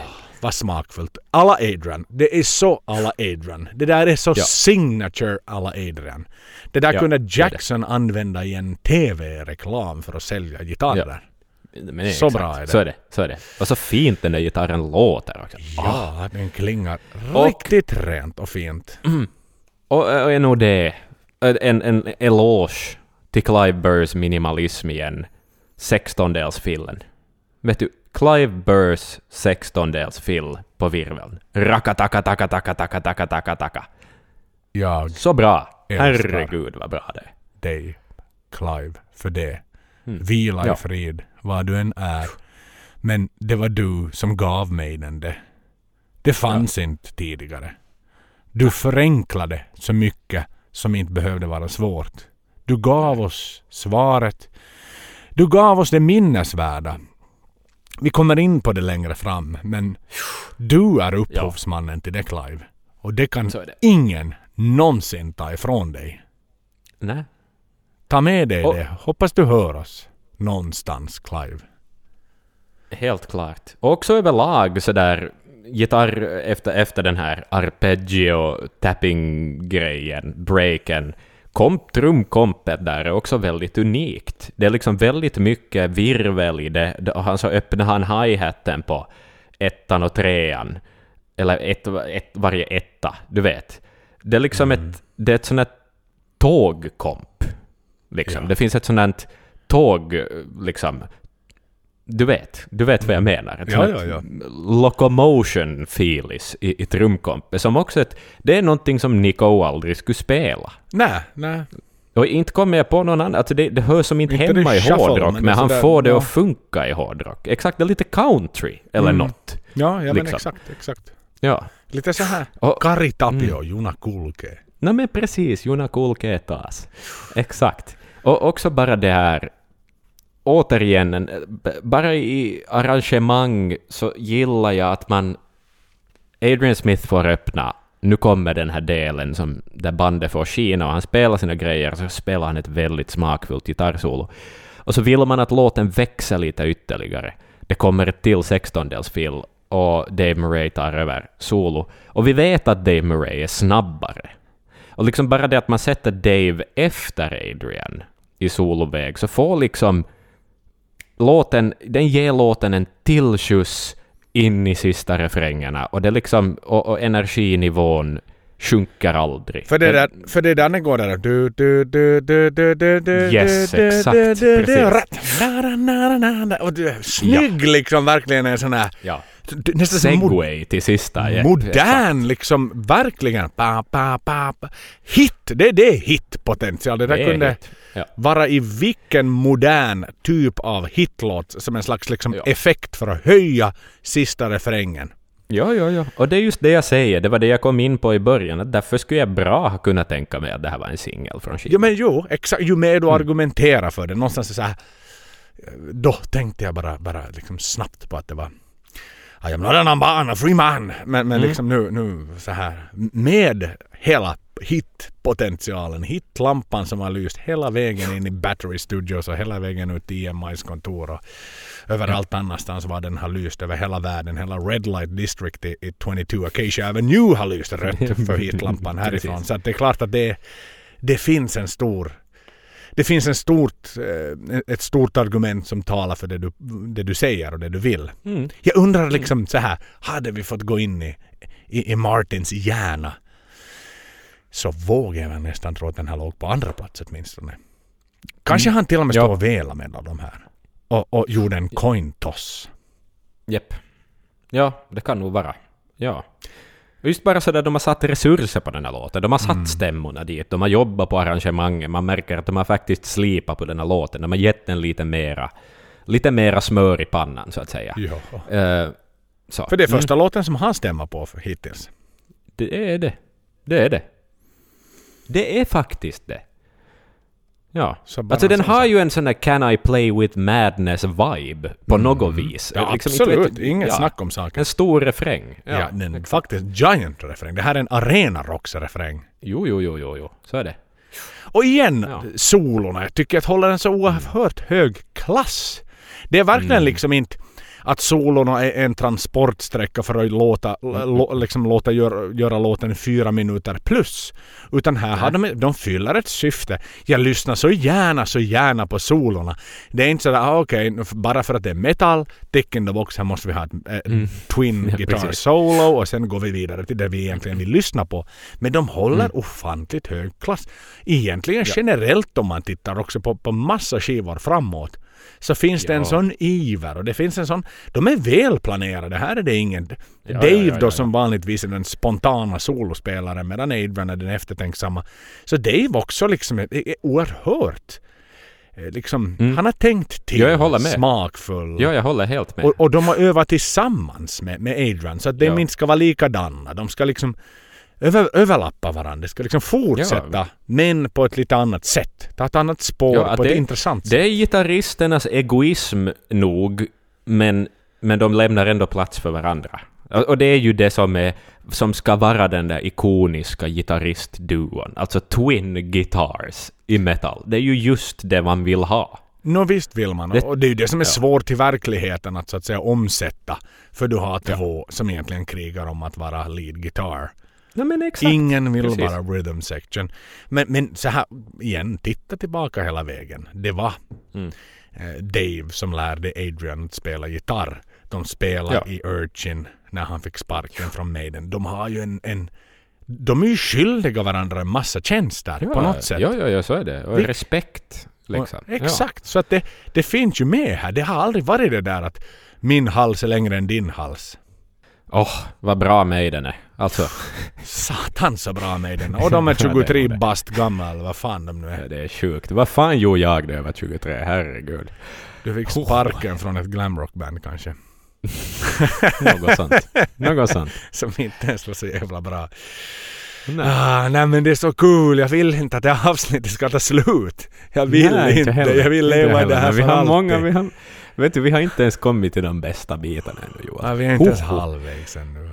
Det, det stämmer. Oj, men det här får vara måndag hela veckan eller vad den heter med Bill Murray.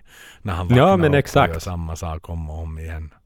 Ska den här TV-journalisten. Det är så kul. Mm. Men ska vi ändå Ja. ta steget vidare? Vi, vi måste hoppa vidare. Ska vi hoppa in i taxin och fara till en adress?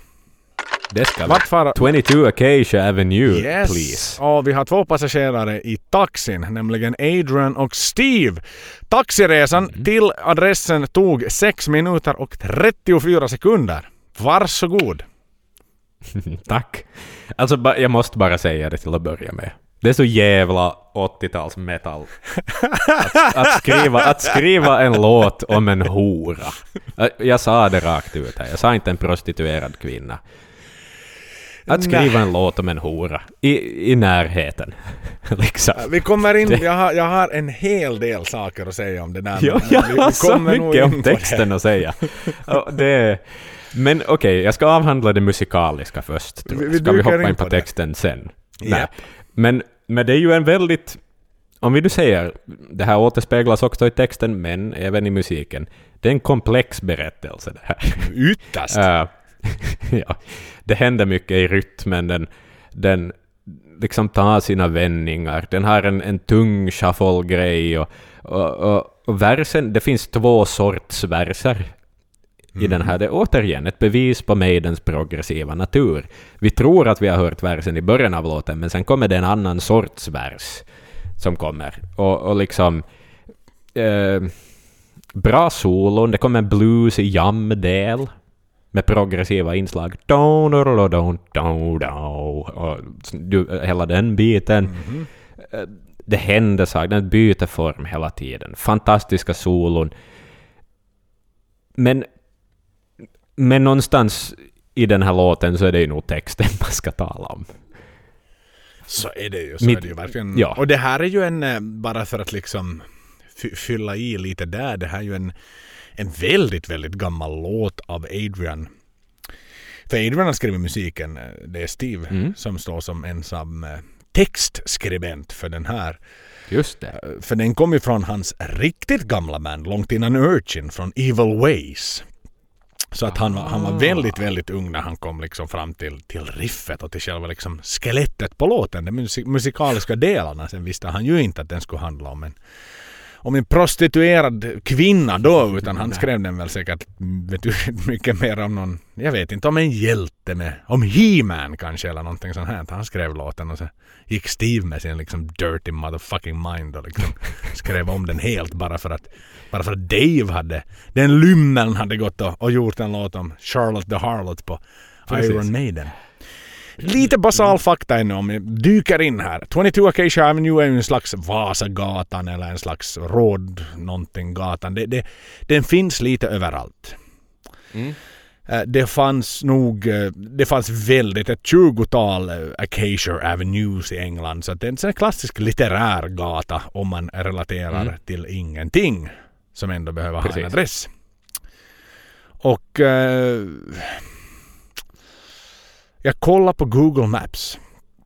Eh, Mm. Det finns fler än en i London faktiskt också. Så att eh, sådär, om man som fan vill besöka The 22 Acacia Avenue Ja. så fanns det en hyfsat i närheten av East End. Men eh, nu vet jag inte med säkerhet om det är så att den, den eh, relaterar till det. Och Maiden hade ju liksom back in the days då på, på eh, Beast, Beast on the Road Tour så hade de ju till och med med en, en, eh, en, en dam. En, en väldigt sensuell scenen. dam i klänning som, som dansar runt. Och det är ju väldigt icke-maidenskt. Låten då. Mm. Lite musikmässigt. Jag har skrivit så här. Introt som Stratovarius stal av Maiden. Kan du Axel min vän Ja. sätta på 15 sekunder från låten Paradise av Stratovarius så får vi alla lyssna. Sätter du på det Axel bara så får du klippa. Ja, ja. Eller jag kan... Jag kan. Vänta. Wondering and watching TV. ja, det där var, lät ju minst sagt bekant om vi säger så. Faktiskt ja. Eh, Ja men du vet. det var snott. Mm, If you can't make it, fake it. precis, precis. Och vad det nu är. Great artists stil och så vidare, alla andra klyschor. Även om vi Ehm. värmde upp för Stratovarius så valde vi att aldrig stjäla från dem. Det vill jag ändå liksom Nej. understryka här i vår lilla Mm. följetong om Joel och hans Stratovarius-resa i Mm. eh, det där stället någonstans. Som jag inte ens minns vad det hette.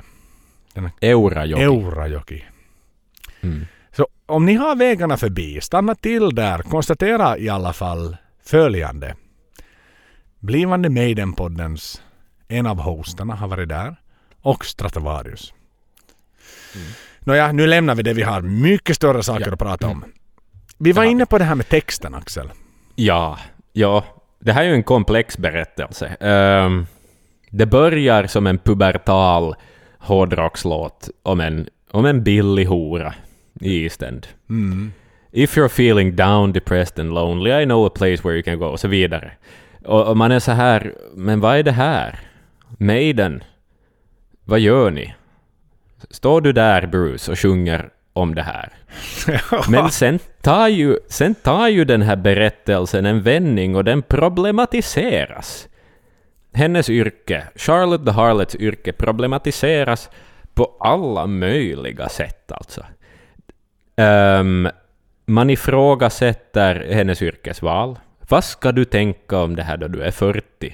Frågar man sig. Man, man frågar sig, hur kan du göra det här till dina kunder som kanske är kär i dig? Liksom att det är så... Det, men det... Alltså det finns ju en vilja att problematisera det här yrket. Men det är också en vilja att problematisera som kommer ur huvudet på en 23-åring. Att, att liksom, jag vill... Och sen i slutet då förstås att, att, liksom att någon måste ju rädda den här stackars kvinnan. Mhm. Så att det här inte blir hennes öde helt och hållet, utan ut- nu sticker vi härifrån. Nu, nu börjar du om. Och jag ska rädda dig från det här. Eh, så att den är ju... På det viset, alltså...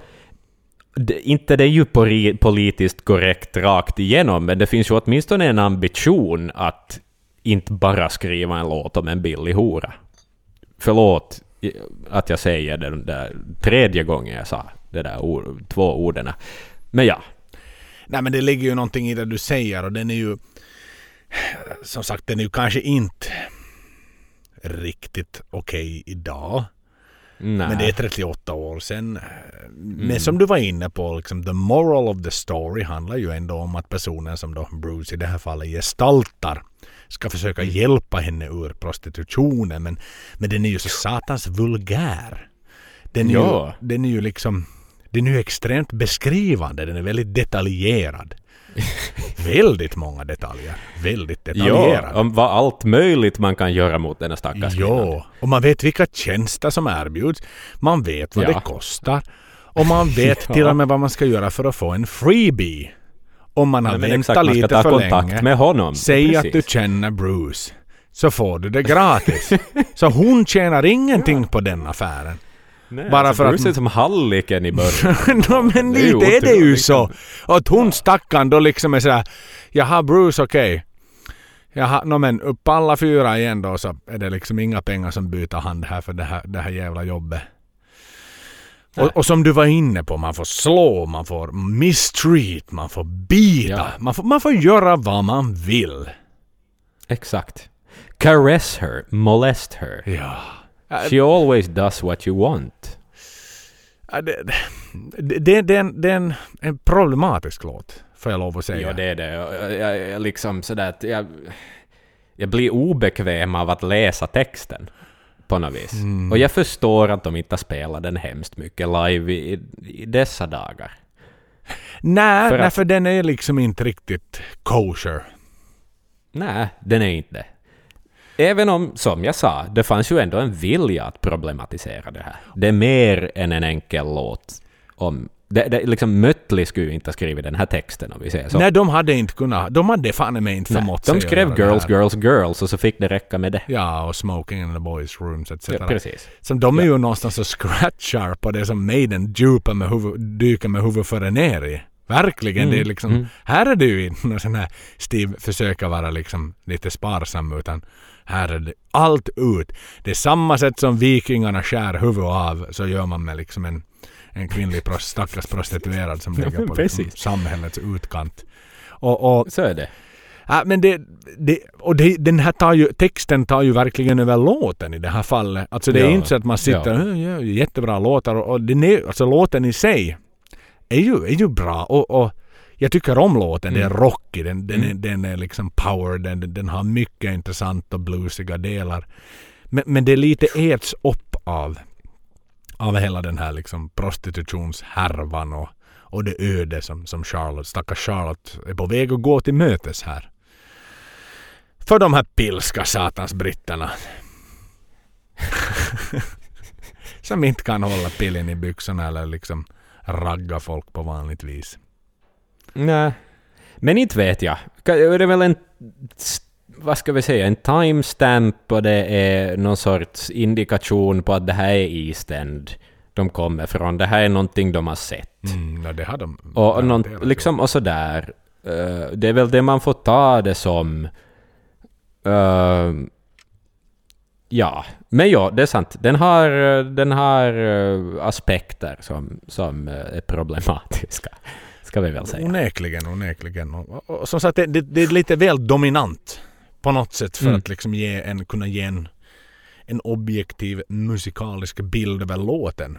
Det, det äts upp Mm. väldigt starkt av, Ja, av tematiken i låten och sådär. Och Som sagt, inte för att liksom verka vara någon, någon moralväktare här på så sätt. Men, men, men nu sitter vi 2020 och recenserar den här låten och det må hända att den skrevs för, för 38 år sedan men Mhm, mhm. Jag vet inte. Ja, men vad ska vi säga, jag är glad att den åtminstone inte slutar efter eh, de två första verserna. Nej, Efter introt. Nej det liksom. har du För nog då skulle det vara ännu, det skulle vara ännu värre. Skulle det nog Det vara, har du helt skulle jag säga. Mm. Men inte har jag liksom lite tom, tom efter. Jag är också, ja. ja. Mm. Så här. Jag vet inte om slutet är gott och allting är gott att hon lämnade träsket. Men, men man kan ju hoppas på det. Ja, det får vi väl ändå göra. De har ju inte återkommit till Charlotte om vi säger så efter det Nej, här. det har de ju de facto inte. Det så blev ingen trilogi. om Charlotte slut... Nej, exakt. Berättelsen om Charlotte tar slut med att åtminstone någon vill få henne att sluta. Mm. Kan det ha varit tankarna Mm. på en trilogi vid något skede? Men sen blev de för stora så att någon bara bromsade i och sa att "Hörni, ni kan inte sjunga om det här något mera. Ja, ja Det är inte omöjligt. det, nej, det är någonting vi måste fråga Steve. Eller Dave eller Adrian. Vi parkerar den frågan. Tills när Mm. vi träffar dem förhoppningsvis. Mm. Hör du min vän, skulle du vilja ta en eh, quiz här emellan? Ja, men det måste vi nog ta. Det tycker jag. The challenge of the beast. Vad trevligt, vad trevligt. Det gör mig mycket, mycket glad. Du hördu, vi har varit inne på att The Moral Majority var den organisation som låg bakom uppeldandet och sedermera sönderhamrandet av The Number of the Beast. Så nu tycker jag vi ska ge oss i kast lite med frireligiösa antipopulärkulturrörelser och annat som helt enkelt inte hör den riktiga metallen och hårdrocken till. Mm. Är du redo för fråga nummer ett? Väldigt. The Moral Majority associeras kanske inte helt häpnadsväckande med den kristna högern och med det republikanska partiet. Grundaren till rörelsen Jerry Falwell Sr har givetvis yppat, sig, yppat både ett och annat kontroversiellt ställningstagande under sina dagar och ett av de mer märkvärdiga är hans, är hans skräck mot Teletubbies.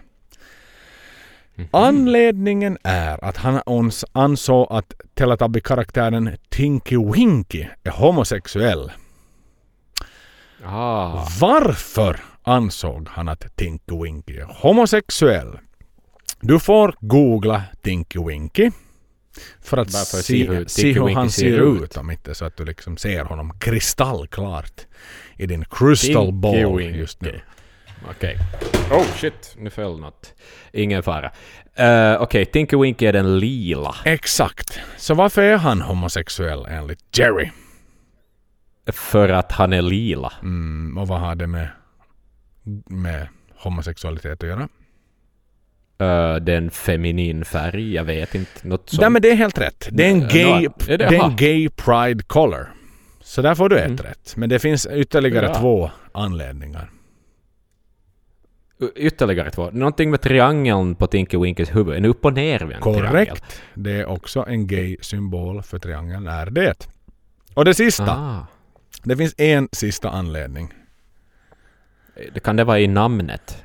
Att det har någonting med en penis att göra? Jag vet inte. Teeny weeny. Ja, Ja, men något sånt. Vad bär han? Vad bär han? Han bär någonting. Det är sant. Han har Men en magisk väska. Som han Ah. alltid bär på. Vilket är en handväska. Och en Ja, handväska är ju extremt gay. Fattar du Ja, nu men det? förstås. I alla fall enligt Oh. Jerry. Just det. Sådär, han fick inget förbud av, av uh, Teletubbies i alla fall utan skaparen ryckte nog liksom mera på axlarna och var liksom sådär. eh, vem sa Mm. någonting? Varför sa du ens det?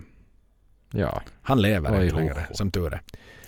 Världen har blivit en fundamentalist fattigare och det är vi ganska glada över. Ja. Fråga nummer två. Tipper Gore. Hon som blev, am, skulle bli Amerikas first lady men som uppenbarligen inte blev det. Så hon var i tiderna extremt involverad i föreningen Parents Music Resource Center. Deras uppdrag var att svartlista musik som hade dåligt inflytande på kidsen. Och de drev ju bland annat igenom att skivor var tvungna att märkas med den här Parental Advisory klisterbilden. Parents Music Resource Center hade också en ökänd Filthy 15-lista med allehanda artister. Vilken av följande artister finns inte med på Filthy 15-listan? Och då har vi alternativen enligt följande. Mötley Crüe, Prince, W.A.S.P, Megadeth, Venom, Madonna och Judas Priest. Oj. Det var en bredd på stilar där. Eh, jag tror ju säkert att Madonna var med. På något vis tänker jag det. Mhm. Eh, faktiskt, bara för att det, liksom, det skulle vara det självklara valet. Men det var ju sex som såldes där i musiken också. Prince var ju nog en snuskhummer också. Little Red Corvette och allt sånt här. Um, Mötley måste ju ha varit med. Priest sa du, de har ju varit i rättegångar. Vad var det så? W.A.S.P måste ju vara med. Alla de här måste vara med på den listan. Men då tänker jag dra till med... Jag vet fan inte. Jag vet inte Joel. Ah, Det står vad mellan svårt. Megadeth och Venom egentligen. No, men då säger vi nog Megadeth, för att de var kanske lite mer politiska än djävulsdyrkande. Det är helt korrekt faktiskt. Du fick yt- nu har du liksom två av två. Dock så handlar ju låten om Hook in Mouth från eh, So Far So Good So What om just deras frakt mot PMRC. Så de liksom stämde ju nog in i det här att det här är this is not approved. Vi har en sista kort fråga. Okej. Ja. Som motrörelse till black metal så uppstår ju un-black metal movement som spelar samma sak fast med då lite mera Cholaiban stämmor. Som till exempel Exakt. korsfästelse, död, satan och helvete och sånt som har med liksom Mm. det klassiska bibliska un-black metal att göra. Frågan lyder, nämn tre un-black metal bands. Oj. Jag kan bara ett tror jag, och det är väl Striper. Ehm, det är det enda jag kan. Något mer eh, plats för sådana band finns inte i mitt huvud. Bra, för jag har inte skrivit... Nej, jag har en till. Jag har kanske en till. Jag säger Creed från 90-talet. Eller 2000-tal kanske det var. Som är sån här post-grunge. Men det är kanske Men nu är inte det. Men Striper. un-black. Okej, det är ju un-black. Inte bara religiösa band utan jag pratar om Aha. black metal band som egentligen låter som exakt ett black metal men de sjunger un-black metal. Ah, just det. Okej, Striper är ju mera en sorts uh, Inte fluffigt hår. Nej, exakt. Så du fick noll ja, poäng. det är sant. Vilket Okej. i det här fallet betyder att du fick full pott. För att hade du tagit tre poäng här hade du tagit fan då hade vi klippt av avsnittet. Du hade fått noll poäng i hela tävlingen. Men nu grattis Axel, du fick tre av tre. Men kan du nämna Nej jag kan inte göra för det. Nej, okej. Jag kan inte. Jag skrev i den här frågan som Jag en, jag skrev den här frågan som en omöjlig fråga. Vi har en låt till. Vet du vad det Mm, står i mina papper? The number of the beast. Steve.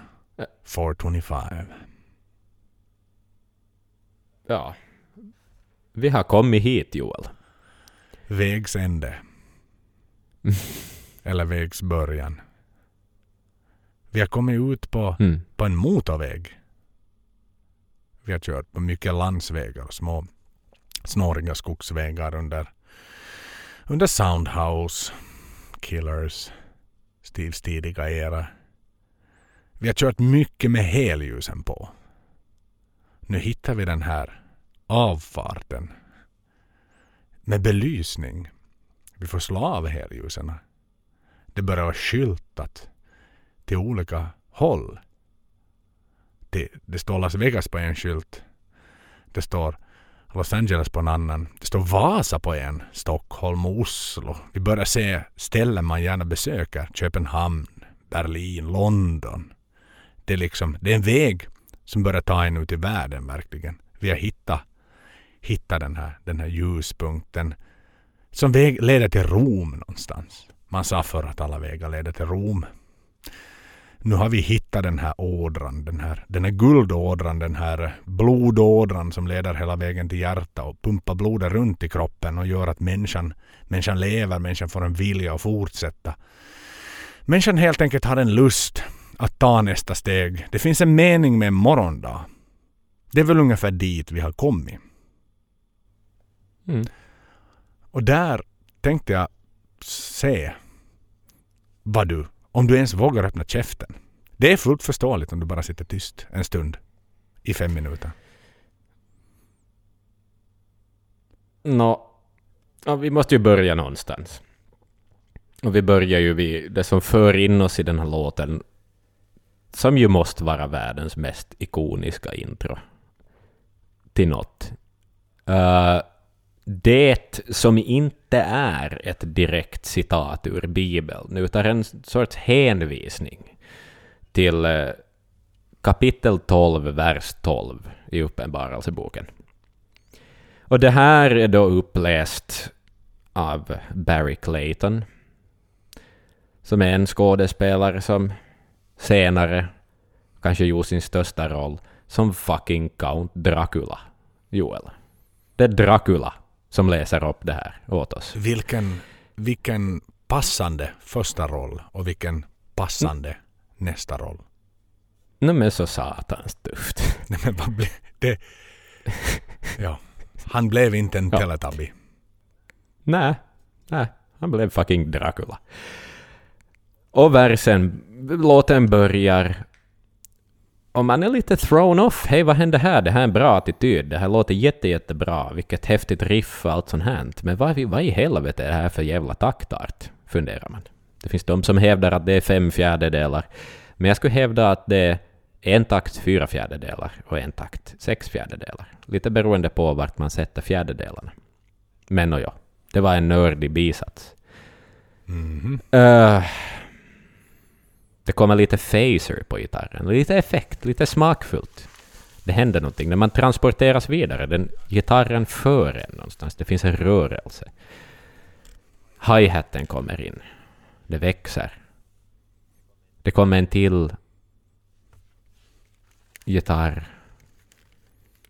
Och det växer och det växer. Och så brakar det loss. Da, da, da, da. Och vi vet alla vad Bruce gör där. Jag får fan nackhår. Alltså nackhåret reser sig av att tänka på hur fantastiskt bra det här är. Mm. Uh, alltså, det jag har inga ord som kan på något vis beskriva hur stort det är då det här drar igång. Nej.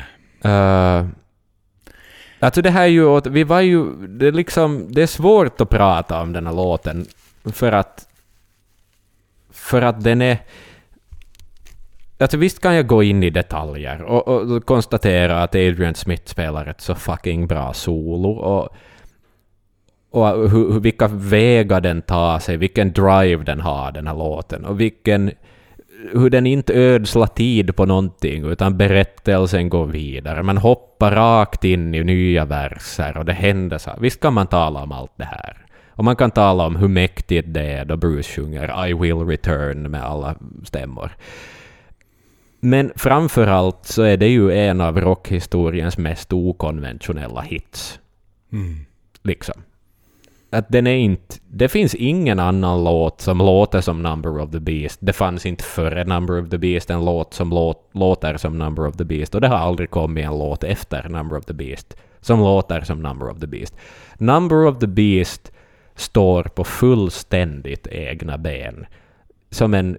det- är en piedestal i sig självt för hårdrocken. Jag minns eh, när vi talade Peace of Mind vi skulle Mm. komma till, till, till The Trooper. Ja. Det var lite så här eh, igen. Någonstans en, det, blev en, det blev en liten konstig. Hur Mm. ska vi två simpla Vasapojkar som Ja, men Maiden precis. i början av 2000-talet plötsligt liksom kunna uttala oss som en låt som är så ikonisk och så formgivande och så tongivande för en hel genre av musik. För, Mm. för så många efterapande copycats. Hela den delen. Nu står vi plötsligt med någon slags predecessor till The Trooper. Nu slår, står Mm. vi liksom med, med storebror som föddes tidigare.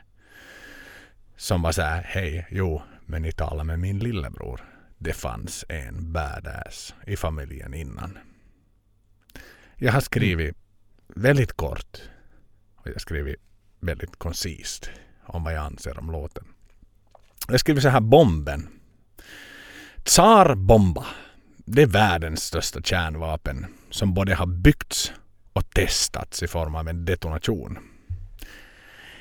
Detonationen skedde den 30 oktober 1961 och man var tvungen att fästa en fallskärm på bomben så att flygplanet som släppte den skulle hinna komma på ett slags säkert avstånd innan den då detonerade. Det där, det är Number of the Beast.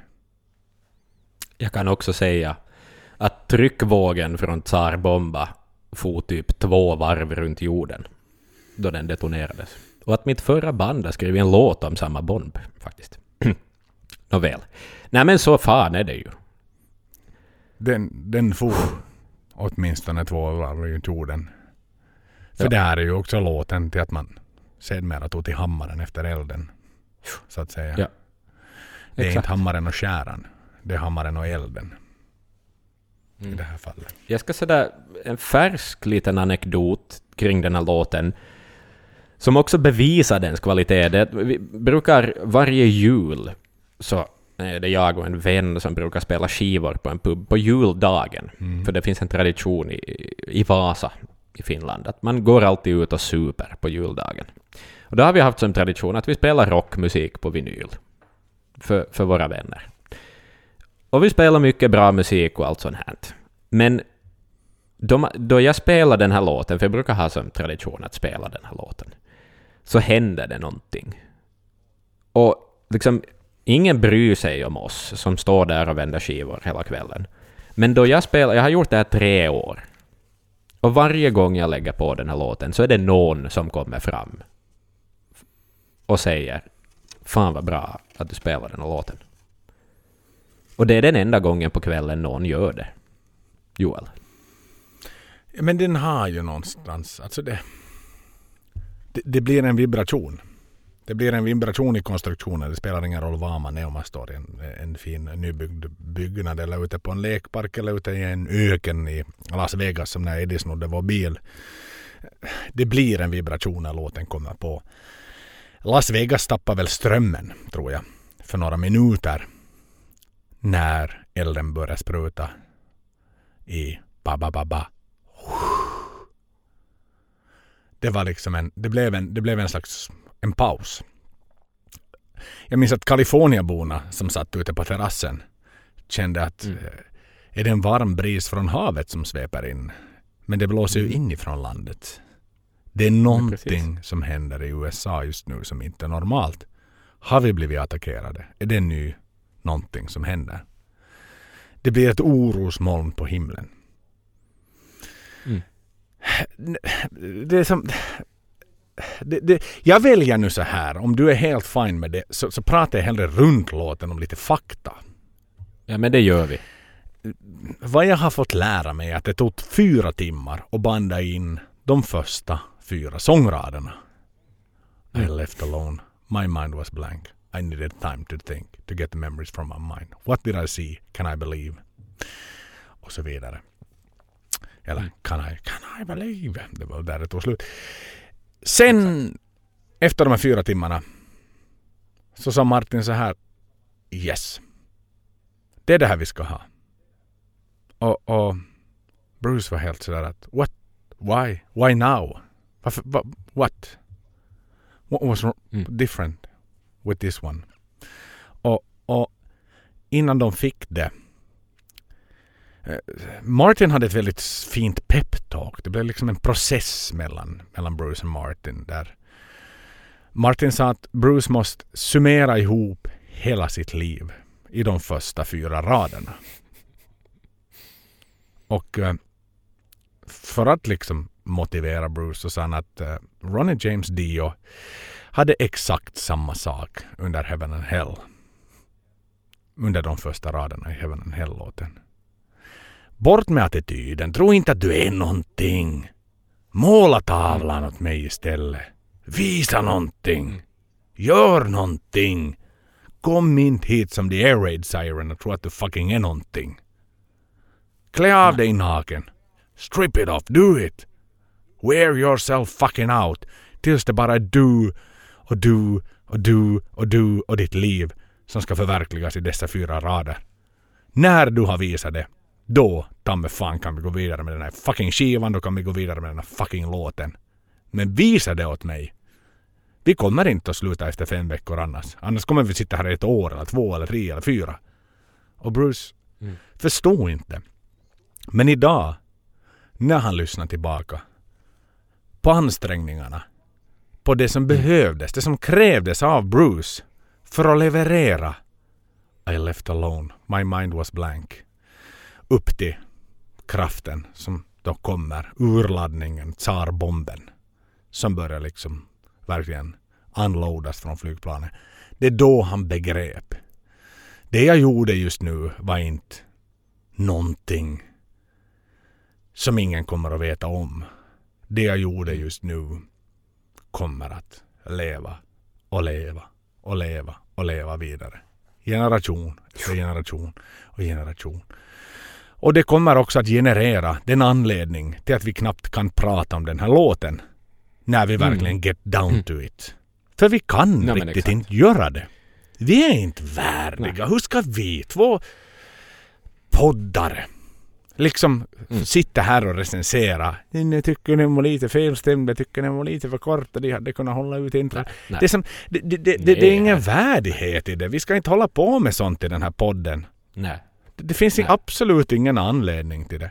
Det kan liksom upplysas vidare då om att eh, Nigel Green, som vi ju var med på, som var co-producer på, eller producent officiellt på pappret i alla fall på Virtual och X-Factor, så, så var ju med som engineer. Det var liksom hans sista studio engineer jobb innan då han på riktigt traskade vidare och blev producent. Så att så här intressant nog så var han med på kanske det mest ikoniska ögonblicket som, som Maiden någonsin har varit med om. Vet du storyn bakom att han att de har liksom den här Talk, The Talk och att Barry Clayton egentligen ville vara med. Belys mig. Så här är det att Bruce brukar lyssna på ett radioprogram som heter London Capital Radio och de hade ett program som heter Ghost Story.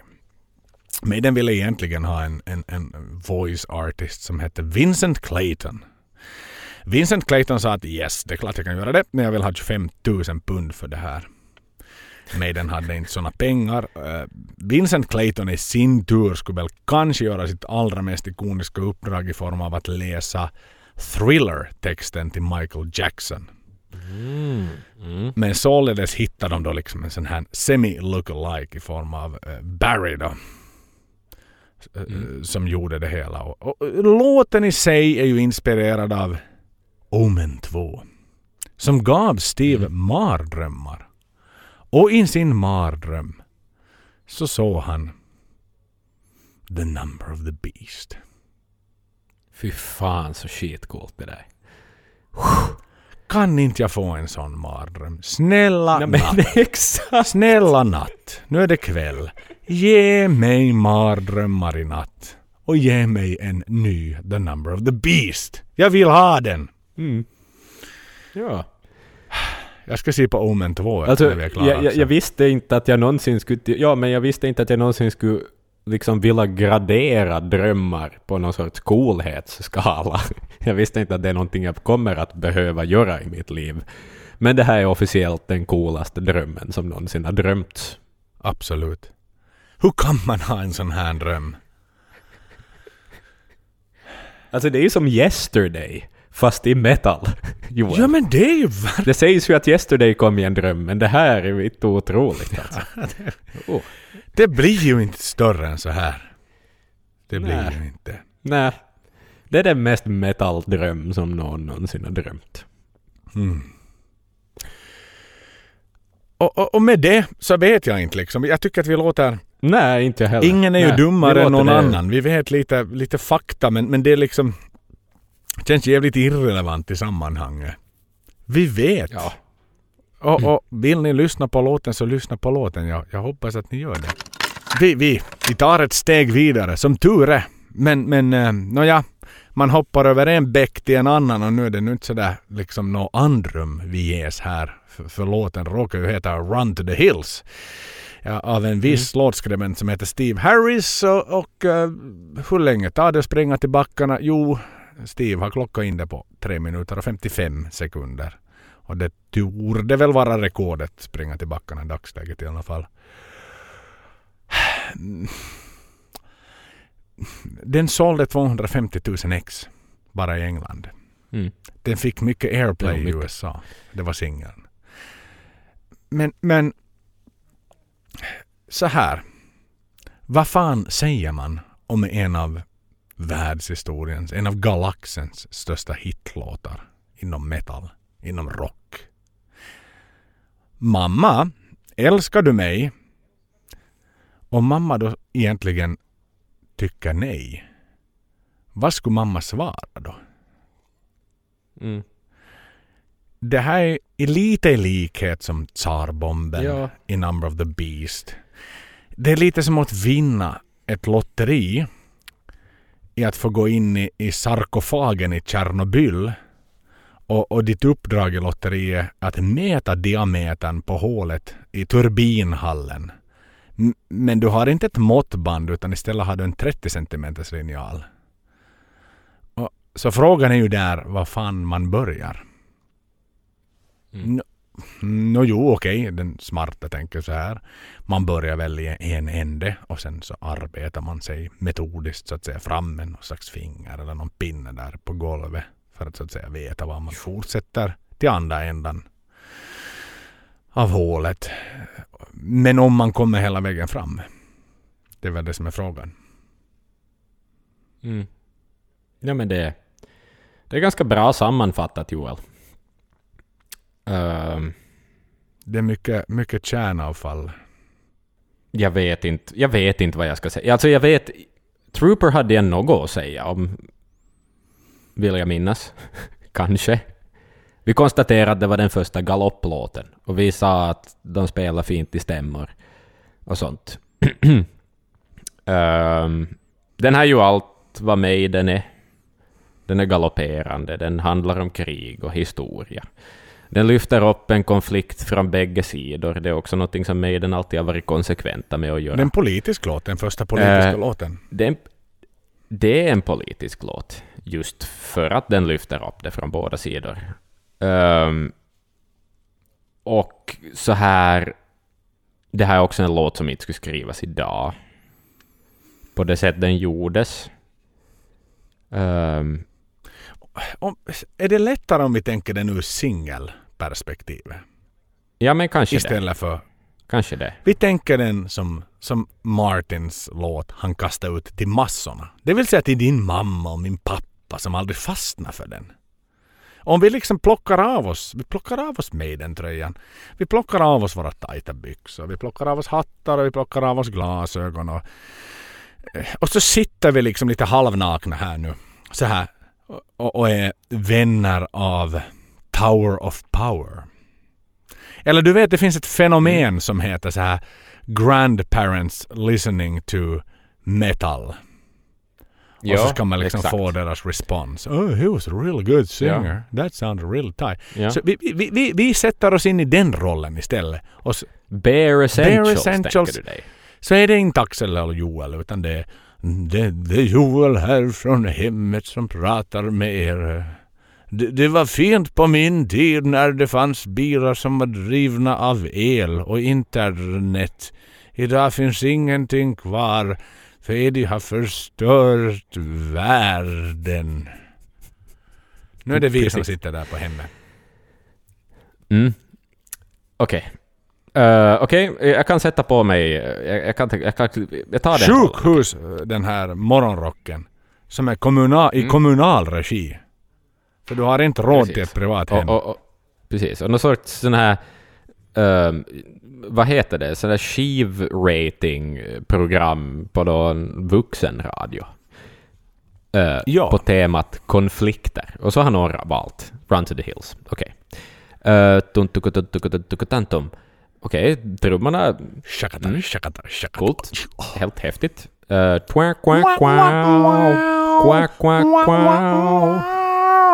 Mm, okej. Ehm, Vad tycker du om gitarrerna? Vad tycker du om gitarrerna? det är quack, quack, quack. Det är en bend. Det, kan det man- är nice. Kommer en hög pipa. White man came across the sea. He brought us pain and misery. Exakt, okej, okej. Ja, Lite lugnt. Mm. Det är unisont, det är en, en melodi man minns nu. För den finns både Mhm. i gitarr och i sångmelodi. Det är unisont. Okej. Så att vi ska sätta right. fokus vid den här melodin nu. Okej, okej. Sen nu kommer komp igång. Yes.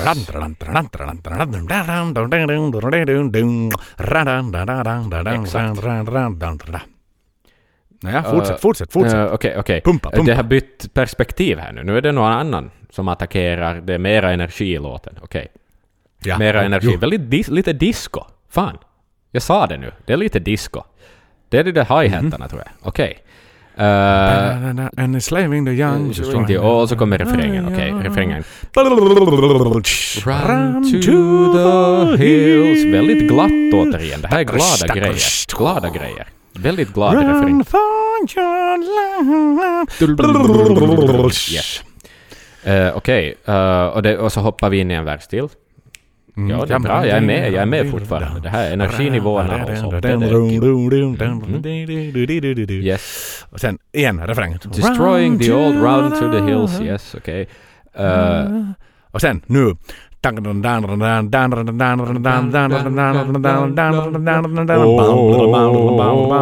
Okej, ja, någonting händer. Och det blir högre och högre och högre och högre. Och kan Ja, han ja, sjunga ja, lite högre? Kan han sjunga lite högre? Och visst kan han sjunga lite högre. Och så en urladdning. Yes. Och så refräng på det. Refräng. Och efteråt, låten är slut. Jag är så här att det var en bra refräng. Eh, det var en energifylld låt.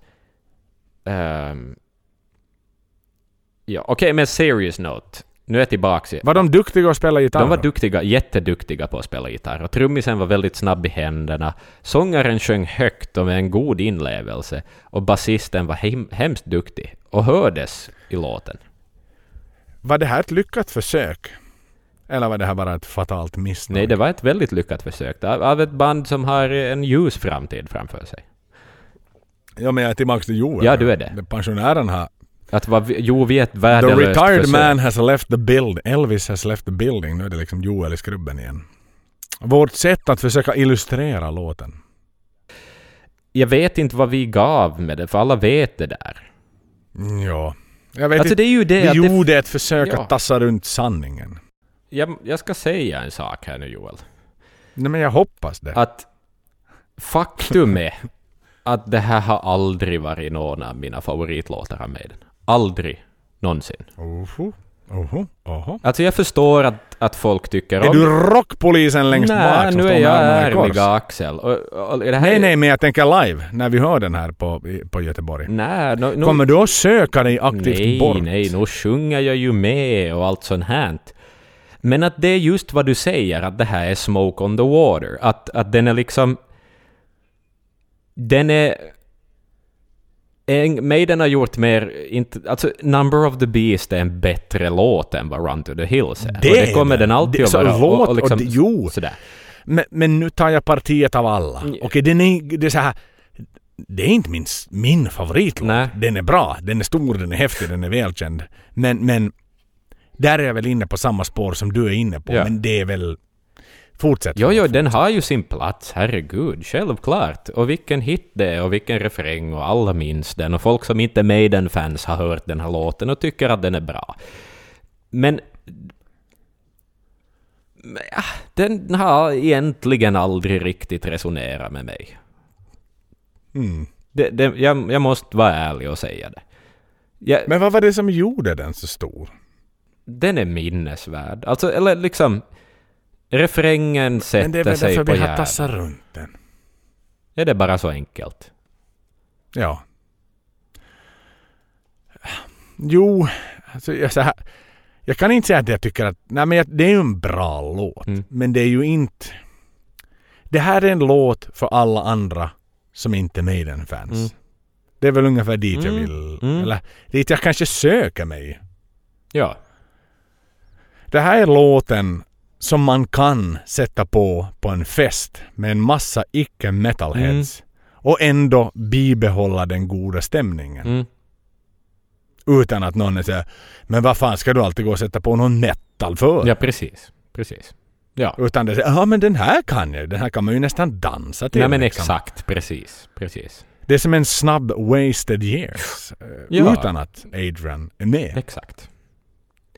Men den är ju stor och det är det som är så, gör så svårt att prata om. Ja, det är ju Alltså det. Det är ju det.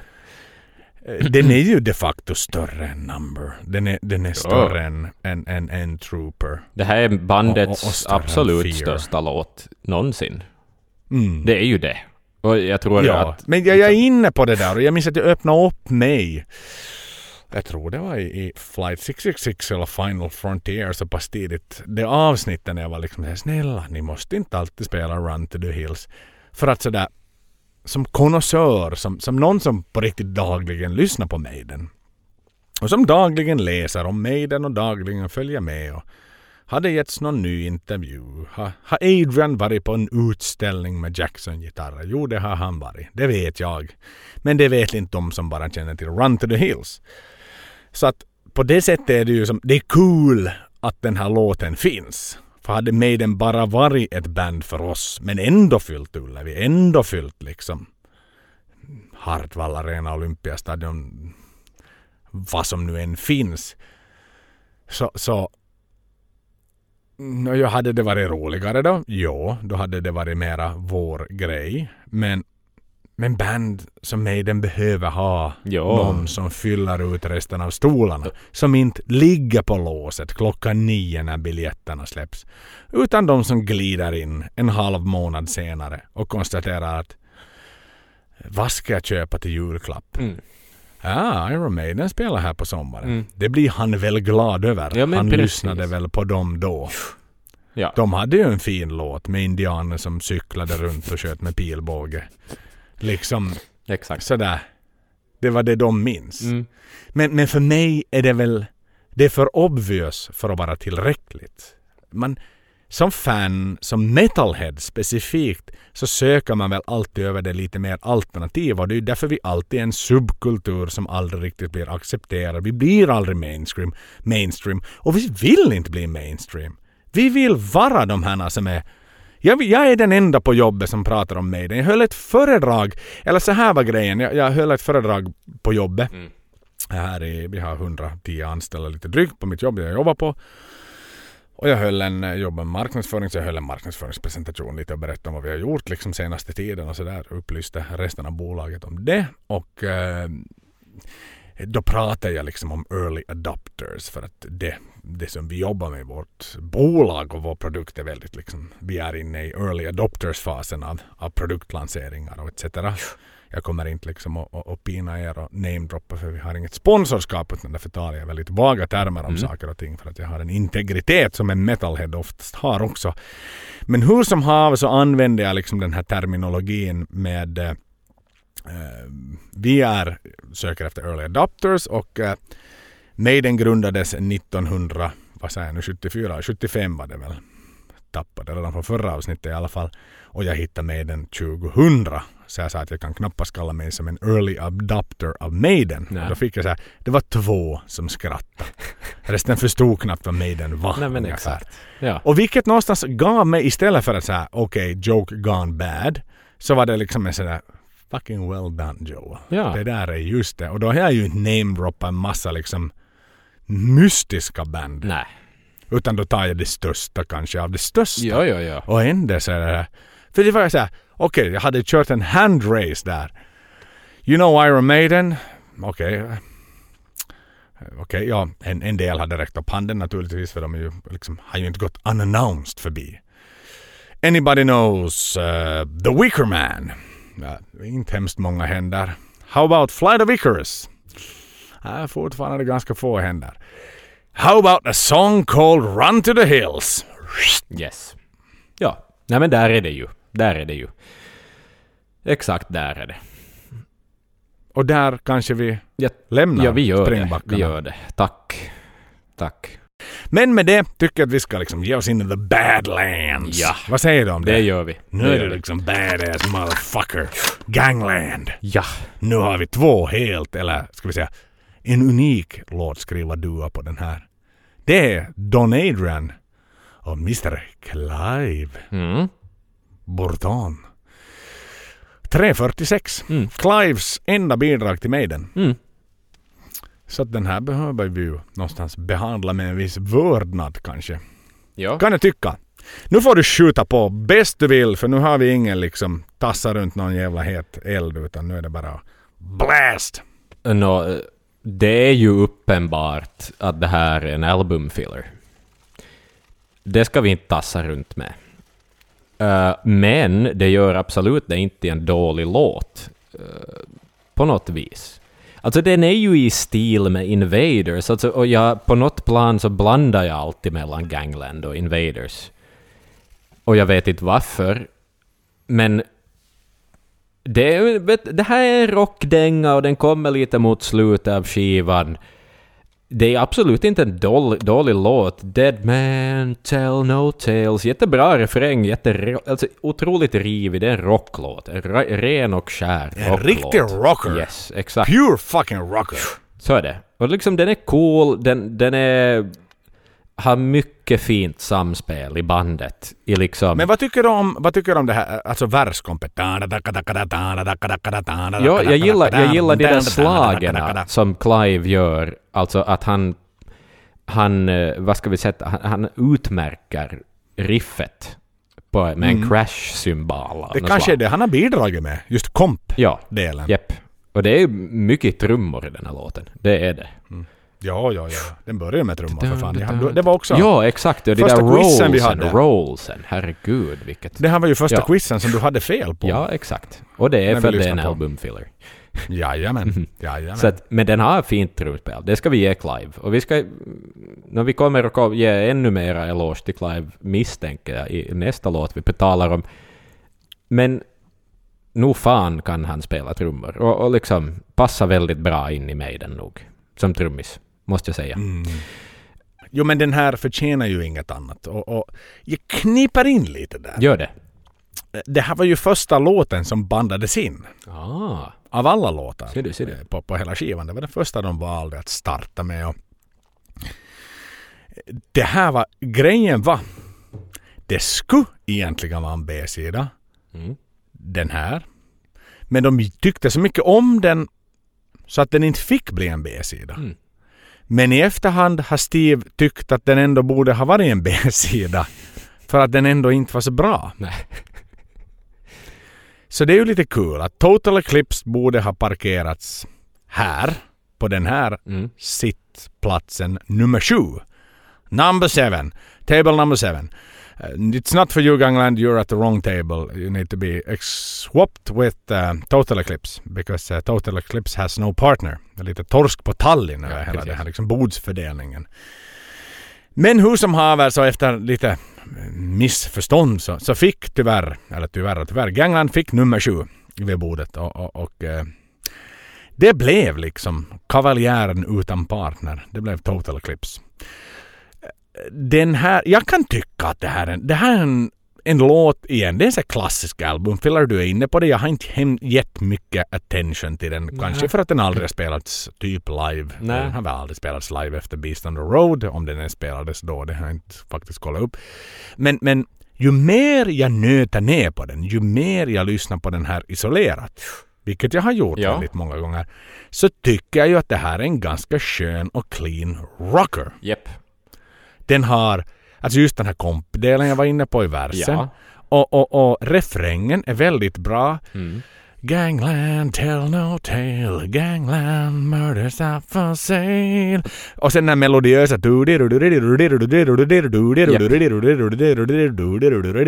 Det är snyggt och smakfullt. Ja. Alltså igen, hade det här varit av något annat band så hade det, hade det här varit en, något annat välkänt rockband, metalband så hade det här varit en väldigt trevlig och bra låt. Ja. Det är inget fel och texten är inte alls så dum. Nej. Det handlar liksom om, om, om igen, lite living on the, the other side of the law. Precis. Liksom living in the outskirts. Leva, leva liksom in, Mm. the, in the projects på något sätt så här. Så att jag tycker personligen att den här förtjänar mycket mer än vad den har fått. Ja. Ja, ja, ja. Sen är det inget jag tar med mig in i graven. Alltså den ska inte, den, den, den kommer nog knappast på, på minnesstunden. Du vet, jag kommer ha en lång eh, minnesstund på puben. Ja. Efter att man har liksom satt eld på min kista med 95 bensin. Mm. eh, I ett dike. Det är då festen börjar så att säga. På en brittisk pub. Det finns ett jättetrevligt ställe, Spång. Okej. Eh, som heter någonting in. Som är som en riktig brittisk pub. Jag har aldrig varit där. Jag har kört förbi där väldigt många gånger. Vi ska gå dit nästa gång du är Ja, i ja, Stockholm men och vi absolut. råkar banda live.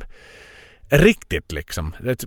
Det, det, det, ser ut som ett hemskt hemtrevligt och gemytlig plats. Det Mm. där, om, om jag dör i Stockholm så är det där som minnesstunden ska finnas.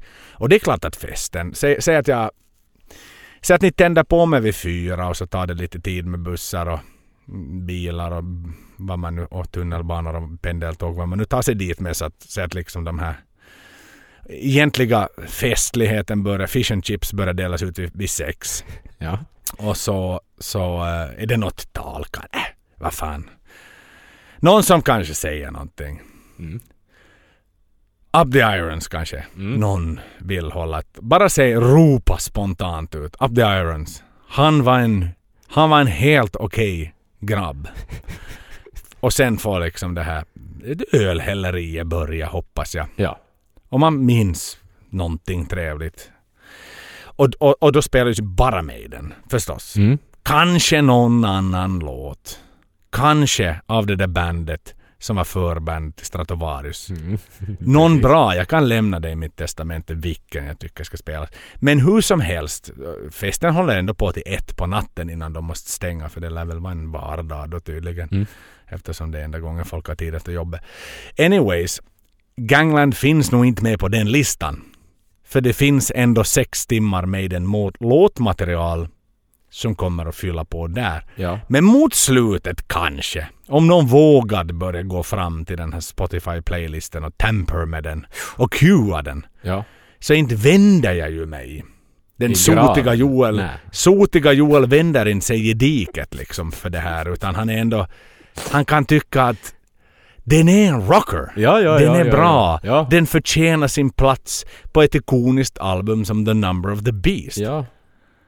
Och den är ändå bättre än Invaders. Kan jag tycka. I min värld är det här ett starkare Den är bidrag. coolare, herregud ja. Alltså den har nästan en, en lätt Motorhead-vibe. Alltså släng in dubbla baskaggar i den här och lite dist på basen.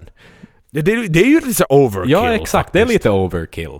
Det är ju exakt vad det är och det, det är liksom coolt. Jag, jag kan inte ändå säga, inte kan jag säga något negativt om den här låten.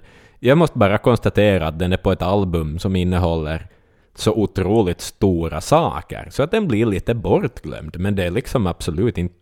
Det, det, jag skulle inte plocka bort den från den här skivan. Jag är jätteglad att den är där. Jag är glad att både Invaders och Gangland finns på den här skivan. Och ofantligt välproducerat. Ja, alltså hur? igen så här ponera att man hade då plockat ut Wildest Dreams från Dance of Death. Eller Different Worlds från uppföljaren. Inte hade Gangland varit hemskt dåligt då, utan då hade det ju varit liksom Hey, that's a fresh, speedy rocker Yes. from Iron Maiden and the Boys. Exakt, precis. Hmm, yes, I kinda like it. Mm. För det är ju fortfarande samma liksom entusiasm. Bruce, Bruce liksom... Här märker du minst när vi pratade, pratade om Somewhere in Time. Och var så här att Bruce var lite halvt omotiverad Ja, ja, ja, från, från ställen eftersom han inte skrev någon låt där. Men här finns, det finns ju för fan inte ett gram av omotivation. Nej, nej, nej, nej. Utan det är ju ren och skär kärlek till allt. Så är det. Och det här är liksom pre-spandex med den också. Det här är just bikerjacka, tajta jeans med den, då det är som bäst. Det är i fas, det är transformationsfasen mellan liksom dessa två element. Ja, precis. Nej, alltså, ja, men så här, ja, jo, det är liksom... Kanske inte finns så mycket att säga om Gangland och vi har kanske sagt mer än vad många andra har sagt redan om den här låten, kan jag tro. Men, men jag, jag håller den fortfarande som en It's quite okay rocker. Ja. Och som sagt, så här, efter 00.15, 45 minuter innan det kommer det här valomärket på den här trevliga puben i Spånga, är den på där It's quite okay. Ja, men exakt. Precis. Om någon får feeling. Ja. Du vet, ibland får man feeling. Ja. Jag Och bara vill så här. De ser att Run to the Hills ligger för andra gången på där. Ja, Och så är det så här. Nej, nu jävlar! ja, exakt. Nu tar vi en deep cut. Satan kör vi en deep cut och Ja. kastar den. Men förstås Total Clips har ju funnits där tidigare. Ja, ja, ja. ja. Det fanns den ju. Mm. Jaha. Hör du Axel, det känns liksom som att den här... Jag bor i... i ehm, du kan inte tala så mycket i Vasa om, om, om äh, allmän trafik eller vad ska jag säga, kommunal trafik för det finns inte ens så mycket. Det finns en buss, en nummer ett som går till Brändö, nummer två går till Järby. Typ. Och det är väl ungefär där. Mer eller mindre. I staden jag bor i, i staden jag bor, hemma hos mig i stan, Mm. så finns det lite mer alternativ. Och jag bor end of the line faktiskt. Jag bor på en, på en linje som är grön. Eh, och jag bor norrut i västerort. Så att när jag åker tunnelbana hem Mm. så har jag några, några stopp från stan. Mm. Och någonstans, vi började med invasionen downtown. Steg på faktiskt vid, vid Hötorget den här gången och inte vid Sergels torg. Mm. Och så har vi liksom tagit oss iväg ut mot, mot förorten och, och, och ut mot ödet som, som ligger där. Vi hade ett litet stopp alldeles innan Gangland. Någonstans kanske lite så här halvironiskt synonymt med Hässelby gård. Som är det näst sista stoppet på gröna linjen. Det finns ett stopp kvar. Det heter inte Hässelby strand utan det heter Hallowed be thy name. Mm. Det finns en man som uppfunnit Iron Maiden. Som också har skrivit den här låten. Den klockar in på 7.08 och innan vi ens säger någonting så vill jag bara säga när han kom in med det här alstret eller den här låten så sa han jag har hittat den nya Phantom of the Opera. Wow. Lyssna. Och med det Axel, om du vill. Alltså, vi är här igen för helvete. Hur pratar man om den här musiken, Joel? Jag är liksom nästan desperat och jag ska försöka beskriva mina känslor i skallen just nu. Jag ska börja ganska modigt ändå, men självklart, att säga att det här är nog i min topp tre bästa Maiden-låtar. Jag tänker inte säga desto mer. Men Hallowed Be Thy Name är... är f- eh,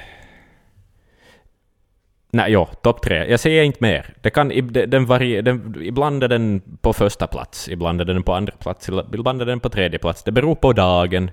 Men det är en låt jag aldrig tröttnar på. Det är en låt jag aldrig tröttnar på. Jag, jag kan lugnt säga det. Den ger mig nackhår fortfarande då jag hör den. Och live har den alltid sin plats. Den eh, är dramatisk, den är dynamisk, den växer, den sjunker, den är berättande, den är tung, den har kyrkklockor. Um, och den har ett fantastiskt gitarrarbete. Um, men eh, alltså jag vet inte, jag vet inte Joel. Jag vet inte vad jag ska säga om den här låten. Jag tror jag vet... Det var nästan lättare att prata om Run to the Hills än att prata om den här låten. Igen, jag, jag, så här, jag, jag tassar som en katt. Mm. Du kan kalla mig katten. Ja. Det är helt okej. Jag vill alltid prata om lite the basics. Det känns någonstans som att det är så här tryggt. Mm. Jag, jag pratar ur, jag, jag nämner andras ord. Jag citerar, jag, är ett språkrör till andra. Men, men nu tänker jag inte vara, till en början så här, innan jag säger någonting. Så Mm. det här har ju varit en, en kontroversiell låt på så sätt att den har varit igenom en rättegång, en låsut, en stämningsanmälan helt enkelt. Så att man, man var ju så illa tvungen att plocka bort den här från Book of Souls live-turnén. Just fan. under American, eller under andra halvan av lägget egentligen. Och anledningen till det är att eh, en låt som heter Life's Shadow från ett väldigt mystiskt band från Newcastle som heter Beckett Mm. hade eh, ja, helt enkelt stämt Maiden för att Rod Smallwood hade varit deras agent under den tiden. Mm. Och Steve hade sett dem live. Maidens advokater då, eller vad ska vi säga, säger att eh, helt enkelt det de var anklagade för var att en del av eh, låten stals. Mm. Och, och, och det som är faktum är det att Maiden hade lånat en del av låten. Men eh, det var bara tillfälligt under själva låtskrivningsprocessen. Mhm. Sen, skulle ha, sen skulle Steve ändra om det tillbaka. Men av orsak och annan så ändrades det aldrig tillbaka. Jaha. Och för att vara så här riktigt analt korrekt här för att se de exakta stölderna i, i text, texten Mm. vilket då gjorde att sen Maiden gjorde en settlement förstås. Mm. De fick en massa pengar, Beckett. Yes. Och Maiden får använda låten i alla sina dagar. Men, men den exakta stölden är enligt nedan. Mark my words, my soul lives on. Please don't worry, cause I have gone. I've gone beyond to see the truth. Och den andra delen. When your time is close at hand, maybe then you will understand. Life down here is just a strange illusion. Mm. De delarna hade Steve lite slarvigt lånat och aldrig ersatt. Just det. Så att den låsuten var ju ganska fascinerande i sitt slag och- som så pass dramatiskt att de plockade bort den från en pågående turné. Ja, och tänk att det kom så sent. Jo, ja men de the Classic dollar signs. Nåja. Och jag tror, om inte jag nu är helt så här, jag tycker den har varit någonstans hit och dit och rullat i tiderna. Men den har liksom aldrig blivit riktigt uppklarad. Att det Mm. var först då liksom eh, i samband med, med Book of Souls-turnén som den då liksom sådär. Jaha, ni spelar fortfarande den här era jävlar. Nu Mm. jävlar vill vi ha pengar. Nåväl, nu, nu har vi liksom det här, ska vi säga, anala Ja. avklarat om låten. Jag tassar kring katten och, och, och sen en, en annan intressant lite fördjupning här. Mm. Som Steve och, och och Dave hade fått välja en låt, en endaste låt, som någonstans summerar Iron Maiden. Mm. Så då har båda valt den här. Det här är deras definition på Maiden. Du ska spela den till, till en människa som har sex minuter kvar av sitt liv och berätta om bandet du älskar. Då är det väl den här du beskriver. Ja, För den har Maiden i sig. ja. Det har den. Den har... Men- Ja, nej, alltså, ja. Fortsätt Joel. Fortsätt. Jag kan inte bara, alltså jag kan inte bara sitta här och hålla med dig om allt du säger, men det är ungefär så det här kommer att gå till. Ja men, men det här är liksom, nu är vi inne på den mest tongivande skivan. Det får man ju ändå lov att säga. Jag menar vi kommer in och vi närmar oss slutet. Vi betar av skivor som är bra. Vi betar av skivor som är mindre bra. För den som inte ännu har liksom sett äpplet falla Mm. så har vi uppenbarligen en anledning om att vi betar in oss till ännu kanske större saker. Nu tog vi oss friheten den här gången för vi har tragglat lite på senaste tiden och varit så här tassa lite väl försiktigt kring liksom the good things. Mm. Så nu, nu, nu var det så här att jag minns, så här låg det till. Vi var så här efter Steve. Vi, hade, vi, var, vi var helt idélösa och var så här, Ja. okej, vi, vi, vi, det finns ju sjukt mycket saker att prata om. Men vi sa, vad ska vi prata om? Jag var så här, mm, okej, vad ska vi ta? No Prayer for the Dying kanske. Borde vi ta Amalord? Borde vi ta rent av Dance of Death? Eller borde vi ta, ska vi, ska vi våga oss på Iron Maiden? Mm. Och sen vakt så här, vet du vad? Jag är helt sjuk i huvudet om jag säger The Number of the Beast. Och jag var så här, jag var helt så Axel, too soon, too soon. Mm. Vi måste öva med kondom först. Men, men. Vid närmare eftertanke liksom. Om jag dör imorgon, vittu vad det skulle suga att vi inte fått tala om, om Power Slave, om Number of the Beast Ja. innan dess. Och där har vi tragglat på med någon Japp. satans X-factor. Liksom och det är sådär, oj vittu. Och så råkade det ramla en tegelsten i mitt huvud och så har man ju inte fått snacka om the good deeds ännu. Nej, nej. Så att således, så, så det är liksom också en anledning att nåja, vi behöver ju inte liksom, vi behöver inte göra en klassisk, vad är alla de här Livewire och allt vad de heter liksom. Ja. Vet du, let's from worst, ranked from worst to best. Ja, nej, fy fan sånt skräp alltså. Usch, vilka listor. Usch, usch, usch. Så därför öser vi på med den här skiten och därför Men tänker jag just nu ge er en satans reflektion över fucking hallowed be thy name. Okej, låt komma, låt komma. Håll med eller håll inte. Skivans största låt, utan tvekan. Run to the Hills, The Number of the Beast. De är utomordentligt fantastiska och de är så ikoniska metallåtar.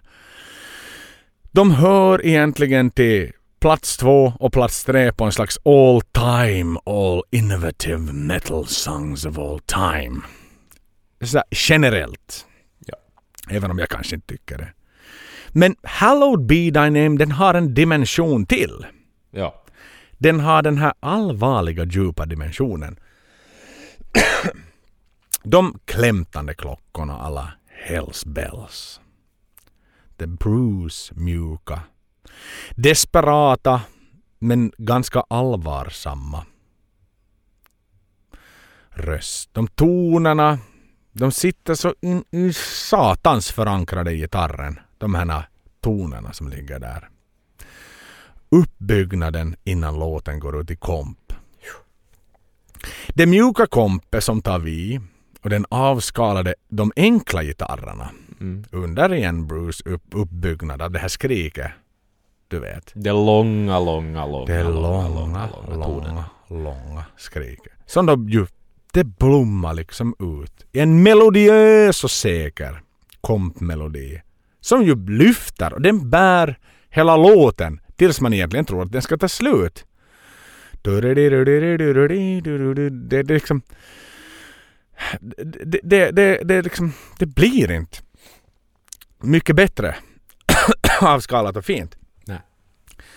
Min, min, min röst hostas bort för att jag märker att mina sista andetag kanske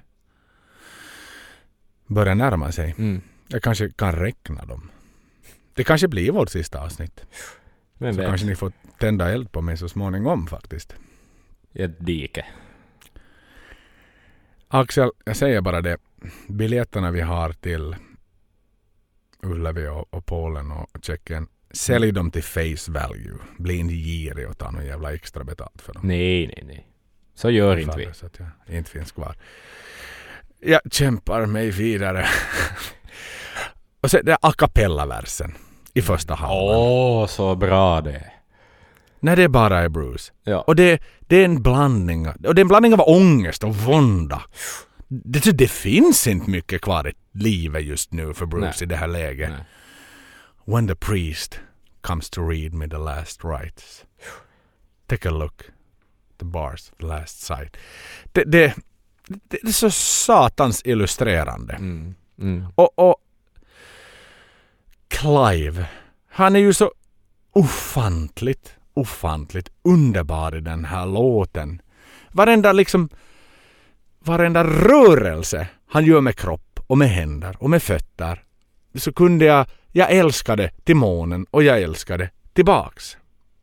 Och det finns nog inte något mycket mer ikoniskt trumkomp än i den här låten. Nej. Och någonting, en bisats jag vill ändå komma till, som jag hade så satans, satans svårt med länge, var när Nico alltid skulle nikoifiera Ja. Clives delar i den här låten och göra det på hans sätt. Och jag har alltid varit så bara så att Nico du är en fantastisk trummis men snälla låt arvet av Clive leva vidare i just den här låten. Vilket han har gjort på senare tid. Ja. Han har kommit till insikt men det tog Nico 30 år innan han förstod Japp. att vet du vad? Kanske faktiskt Det originalet Ja. är det som räcker. Exakt, det räcker med 16 delarna. Tomsarna behövs inte, behövs inte. Exakt. Du behöver inte prata med marsmänniskor just nu Nej. med morsekoder. Och, och, och, men en credit som Ja. jag vill liksom ge innan vi nu går jag händelserna i förväg men, men som Nico gör.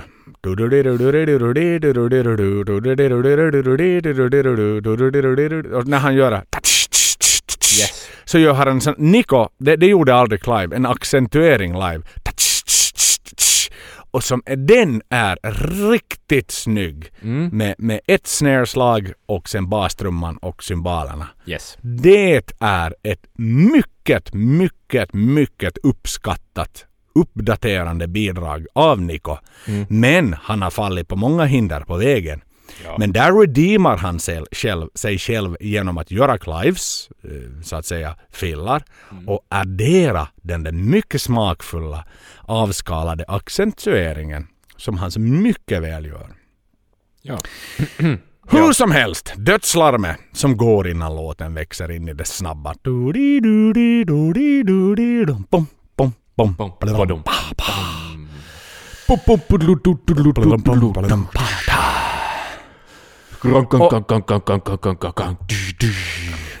Och håll i dig Axel. Är du re- håll, håll.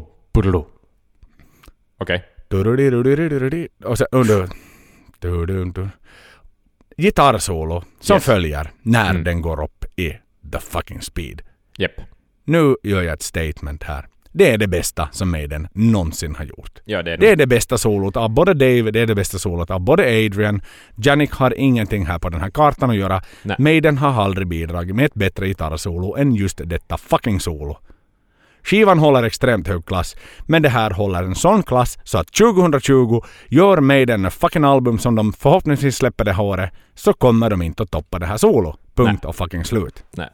Men det kräver ju sin... Det kräver den här uppbyggnaden som den här låten har haft. Alltså det är ju det. Och det är ju det som gör det så bra. Eh, för att det här är ju en låt som ständigt, ständigt, ständigt växer. Den växer och den växer. Det är som en tratt, vet du. Att, att den, den börjar smått och dramatiskt, men sen bara händer det grejer. Och sen dubblerar man tempo. Och Clives 16 delar kommer in och ger den ytterligare en skjuts. Och sen då man tror att allting har växt så mycket som det går att växa, så kommer det här gitarrsolo in och bara liksom trycker in mera bensin i tanken och liksom mera insprutning i någon sorts motordel i en bil som jag inte vet vad jag talar om, för jag vet ingenting om bilar. Men liksom... Och Alltid den här låten är så jävla bra. Och eh, en, om jag får ge ett tips på hur man kan ta del av den här låten på kanske ett fräscht sätt, så ska jag ge ett, ett, ett tips som kanske inte folk har tänkt på. Ni ska gå in på YouTube och så ska ni skriva in i sökfältet Jamie Thomas Welcome to Hell. Det är en klassisk skatefilm från mitten av 90-talet. Och hans del i den filmen använder den här låten som soundtrack. Det här mitten av 90-talet, ganska otippad musikval i en skatefilm överhuvudtaget, men det där är konst alltså. Och där visade också på det jag kom in på tidigare. Det här är en skiva där Maiden uh, har en street cred som egentligen aldrig riktigt har kommit tillbaks heller. För att spandexen tog över i något skede. Maiden blev aldrig sämre, herregud. Det kan jag absolut inte påstå. Men det här var någonstans där Maiden var mest sanna. På något Är det någonstans med tanke på den resa de gjorde med Paul. De var punk, de var, de var gato, de var Mm. arbetarklass. De Japp. tog ju på ett sätt ett steg och ett statement härifrån upp i kan knappast kalla, kalla det en överklass, men i alla fall kan man kalla det en slags in i ett finrum inom metallen. Ja, ja, ja. Men det här var ju fortfarande en övergångsfas. Det var första albumet, Bruce ingen riktigt visste vad man skulle katalogisera dem. Så kan det finnas ett, ett slags, ehm, just på grund av det, att det här är den här över, det här var väntrummet in, i, Japp. in i det fina som kommer att komma. Och in Ja. i det stora, in i det globala med den. Mm, mm. För det är just det jag tycker så mycket om med Number of the Beast som skiva. Är, är liksom, det är fan väntrummet, det är exakt vad det är. Att det finns inslag av det här maximalistiska, episka Maiden. I, i, I låtarnas längder, vi har haft det tidigare visst, med, med instrumentala låtar och så vidare, och det progressiva har kommit in, men det är på ett annat sätt den här gången. Men det är ändå med den här råa, avskalade eh, ljudvärlden delvis. Det är inte sönderproducerat, utan det är ganska sant till hur bandet spelar den här musiken helt enkelt. Alltså det, det är egentligen bara en representation av de låtar de har skrivit under en tre månaders period. Men de gör det på rätt sätt, utan något extra krusiduller. Och, och det är eh, kombinerat med det här lite satanistiska vibben, liksom vurmen för djävulen och omslaget och Ja, för de har ju inte hatstormen. återkommit till det in, liksom efteråt nej alltså heller. Moonchild är ju paha, det har vi konstaterat och vi talade Mm. om det, men, men det var bara en liten del koncept. av den skivan. Liksom. och det är ett exakt. koncept. Ja, exakt. Där precis. handlar ju det mesta om det goda. Ja, Om val, det är ju en mera bibliskt där. så är det. Det goda och det onda, det här är ju riktat till det elaka. Men så är det. The one for you and me. Som vi var inne på redan tidigare. Ja. Ja, men det- igen, det här är en goosebump deluxe. Den... Det här är nog och förblir den enda Maiden-låt som jag faktiskt har gråtit till. Mm. Har, jag, har- jag har fällt tårar när jag har varit i rätt mood. Lite trött, lite fragile och verkligen liksom tagit till mig texten ordagrant. Bruce sätt att presentera texten på i symbios med resten av bandet. Så är den ju, den är ju oerhört gripande. Det, det här... Och slutet. Kanske det mest ikoniska sättet att avsluta en rocklåt på. Ja. Och, och där kanske... End of discussion. Det går inte att avsluta en rocklåt på ett bättre sätt än den här. Jag vill bara så här... Jag vill konstatera att den här... Eller inte den här. Vi kan ta den vid namn. Den har ett namn. Och den heter Hallowed Be Thy Name. Och Hallowed Be Thy Name det är och det förblir Iron Maidens Stairway to Heaven. Jag tänkte bara i några få förkunnelser så här. Vi har, vi har, vi har pratat på ett tag. Ja. de gjorde ju en mycket välkänd turné, givetvis, som, som inleddes långt innan albumet gavs ut. För det gjorde man på den tiden. Mm. Det fanns inget internet då. Det var inget som förstörde. Man började på. Man levererade. Beast on the Road World Fucking Tour. Bara om intensiteten till hela liksom. hu- Hur intensivt det var. Mm. Och visste du, visste du att Nico fick vara med på Beast on the Road? För, jo, eh, han var, han var djävulen. Visst. Exakt, för Thrust Yes. var ju förband under sista delen av den så fick han spela djävulen. Du har helt rätt. Ja. Men, men liksom bara upplägget. Dessa 23-åriga spralliga unga herrar körde liksom deras turnéliv var ungefär sju spelningar en ledig dag, åtta spelningar en ledig dag. Det var så det började. Och det var ju då problemet började med att Steve skulle stå längst fram. Mm. De, de bråkade. Steve satt basen i ansiktet på Bruce. Bruce flyttade monitorer. Mm.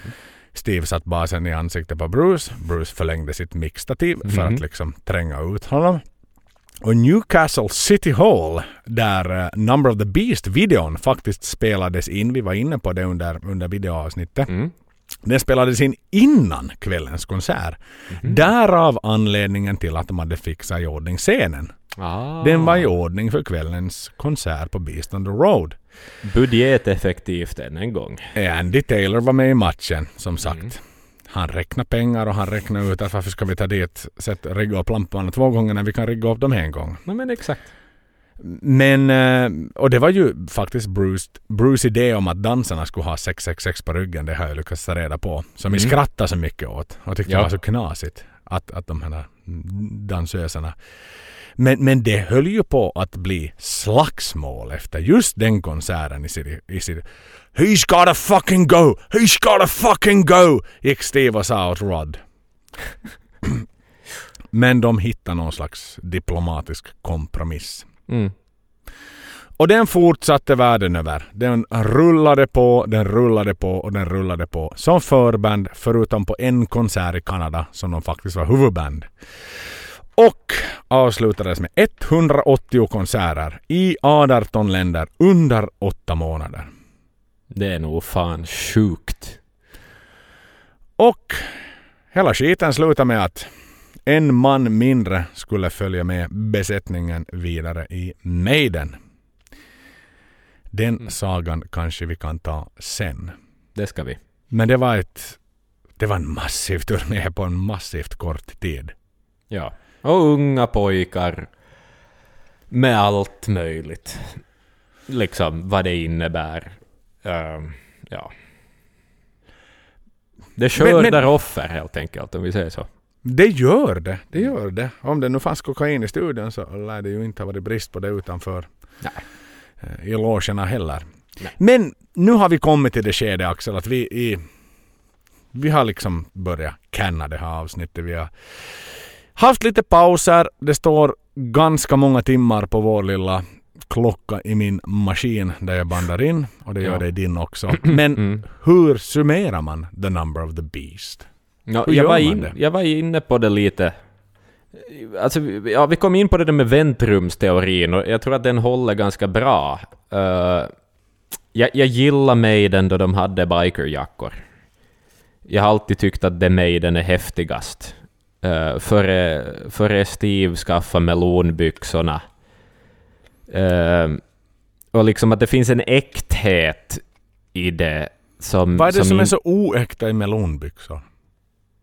Musiken är detsamma, Nej, männen är man, de jotton är att då man köper melonbyxor så då vet man att man är en rockstjärna. Ja, Men då ja, man har en bikerjacka så är man ännu en, en kid från East End. Du behöver inte gå via omklädningsrummet för att gå ut på gatan. Nej men exakt. Du har på det du alltid har på. Du är true, du är, du är liksom... Du är med i den dygnet runt. Inte Mm. bara då du har melonbyxorna. Så att... ehm, det... Det är kanske Maidens häftigaste skiva. Alltså att den, den har en cool stämpel som, som inte ska komma att återupprepas. Även om eh, de har gjort fantastisk musik efter det här, herregud. Eh, men den har liksom, den har en, en sannhet och en, en råhet som de andra skivorna efteråt kanske saknar. Det här är väl någonstans, alltså det här är ju början på det definitiva Iron Maiden. Paul i all ära, men det var inte Iron Maiden som människorna känner Nej. till idag. Det här är, det här är det första, första, första liksom fröet i det Iron Maiden som turnerar idag. Det är Iron Maiden som åker på Legacy of the Beast. Det är Iron Maiden som berättigas dess, dess existens. Det här var det. Det var en ung, ivrig Bruce som kom in. Det var ett ännu yngre och ännu ivrigare Maiden som äntligen fick in den där sångaren som Paul allt, eller som Steve alltid har pratat om. Som han ville ha. Som han såg i Maiden. Men sen kom Paul in. Nu fick han som han ville. Det blev, hela projektet blev framskjutet x antal år. Men nu kom ju den första riktiga, riktiga, riktiga skivan som tog Maiden till den största absoluta toppen i världen. Och, och det kan vi inte komma ifrån. Som du säger, allt annat är väl kanske på ett sätt egentligen en replika av det här. Det kan man inte riktigt komma ifrån. Two minutes to midnight. Man kan hitta... Alltså allting är någonting av någonting. Ja, ja, ja, ja exakt. Det, det, det är en fortbildning på grundutbildningen som heter The Number of the Beast. Men alla, faller man tillbaks, gör man en foldback hela vägen så alla vet att The Number of the Beast är kärnan. Och det är ingen där ute som orkar lyssna så här långt. Men om ni orkar lyssna så här länge så tror jag inte att ni challengear mot oss i det här fallet. Nej. Och det finns en anledning att det här avsnittet är så långt. För det är liksom svårt att avhandla i en handvändning. Ja, det här ja. är inte tre musikvideon som vi plötsligt får för oss att liksom lite skratta åt och tycka att det är Nej, lite nej, skojigt, nej, nej, att det är nej. lite halvparodiskt. Utan det här är satan anledningen till att Maiden-podden finns. Det här är anledningen till att Axel och Joel älskar fucking Iron Maiden. Ja. Åker halva världen över och startar en motherfucking podd. Läser på, sätter sina jävla lediga kvällar. Istället för att sitta och strötitta på Netflix så sitter jag och plöjer igenom med stor glädje, med stora leenden på läppar. Det är för att få den här rewarden som heter The Number of the Beast. Vilket är den första stora riktiga jävla guldkexet som jag får hugga tänderna i. Och jag skrattade hela vägen till banken när jag läste all litteratur, när jag såg på alla dokumentärer, när jag lyssnade på alla intervjuer, alla ljudböcker, allting. Det var pure enjoyment, för det finns en sån fascination, det finns en sån entusiasm hos bandet. När de reflekterar tillbaks på denna tid som har skett för 35 år sedan, det, liksom, det går inte att komma ifrån. Det här var deras turning point. Tittar man på fucking Early Days-konserten, det är lite halvdeppigt fram tills att Paul, we had to let him go. Men sen, sen händer någonting. Sen händer någonting. Någonting glimmar till i Steve, pappa Steves ögon. Det är här han vet. Det fanns en anledning att han slutade med fotbollen, gav upp sina drömmar om att bli en pro-player i West Ham som ingen känner till idag. Till att bli den man som vi sitter 2020 och hyllar än idag för sina bedrifter och för sitt sätt att stadigt och bestämt leda Iron Maiden ut på scen så att vi får njuta, så att vi får älska. Detta band bestående av så eminenta, så underbara människor som jag verkligen, om någon aldrig ska dö, så hoppas jag att det är Iron Maiden. Så att nästa och nästa och nästa och nästa generation får njuta av dem.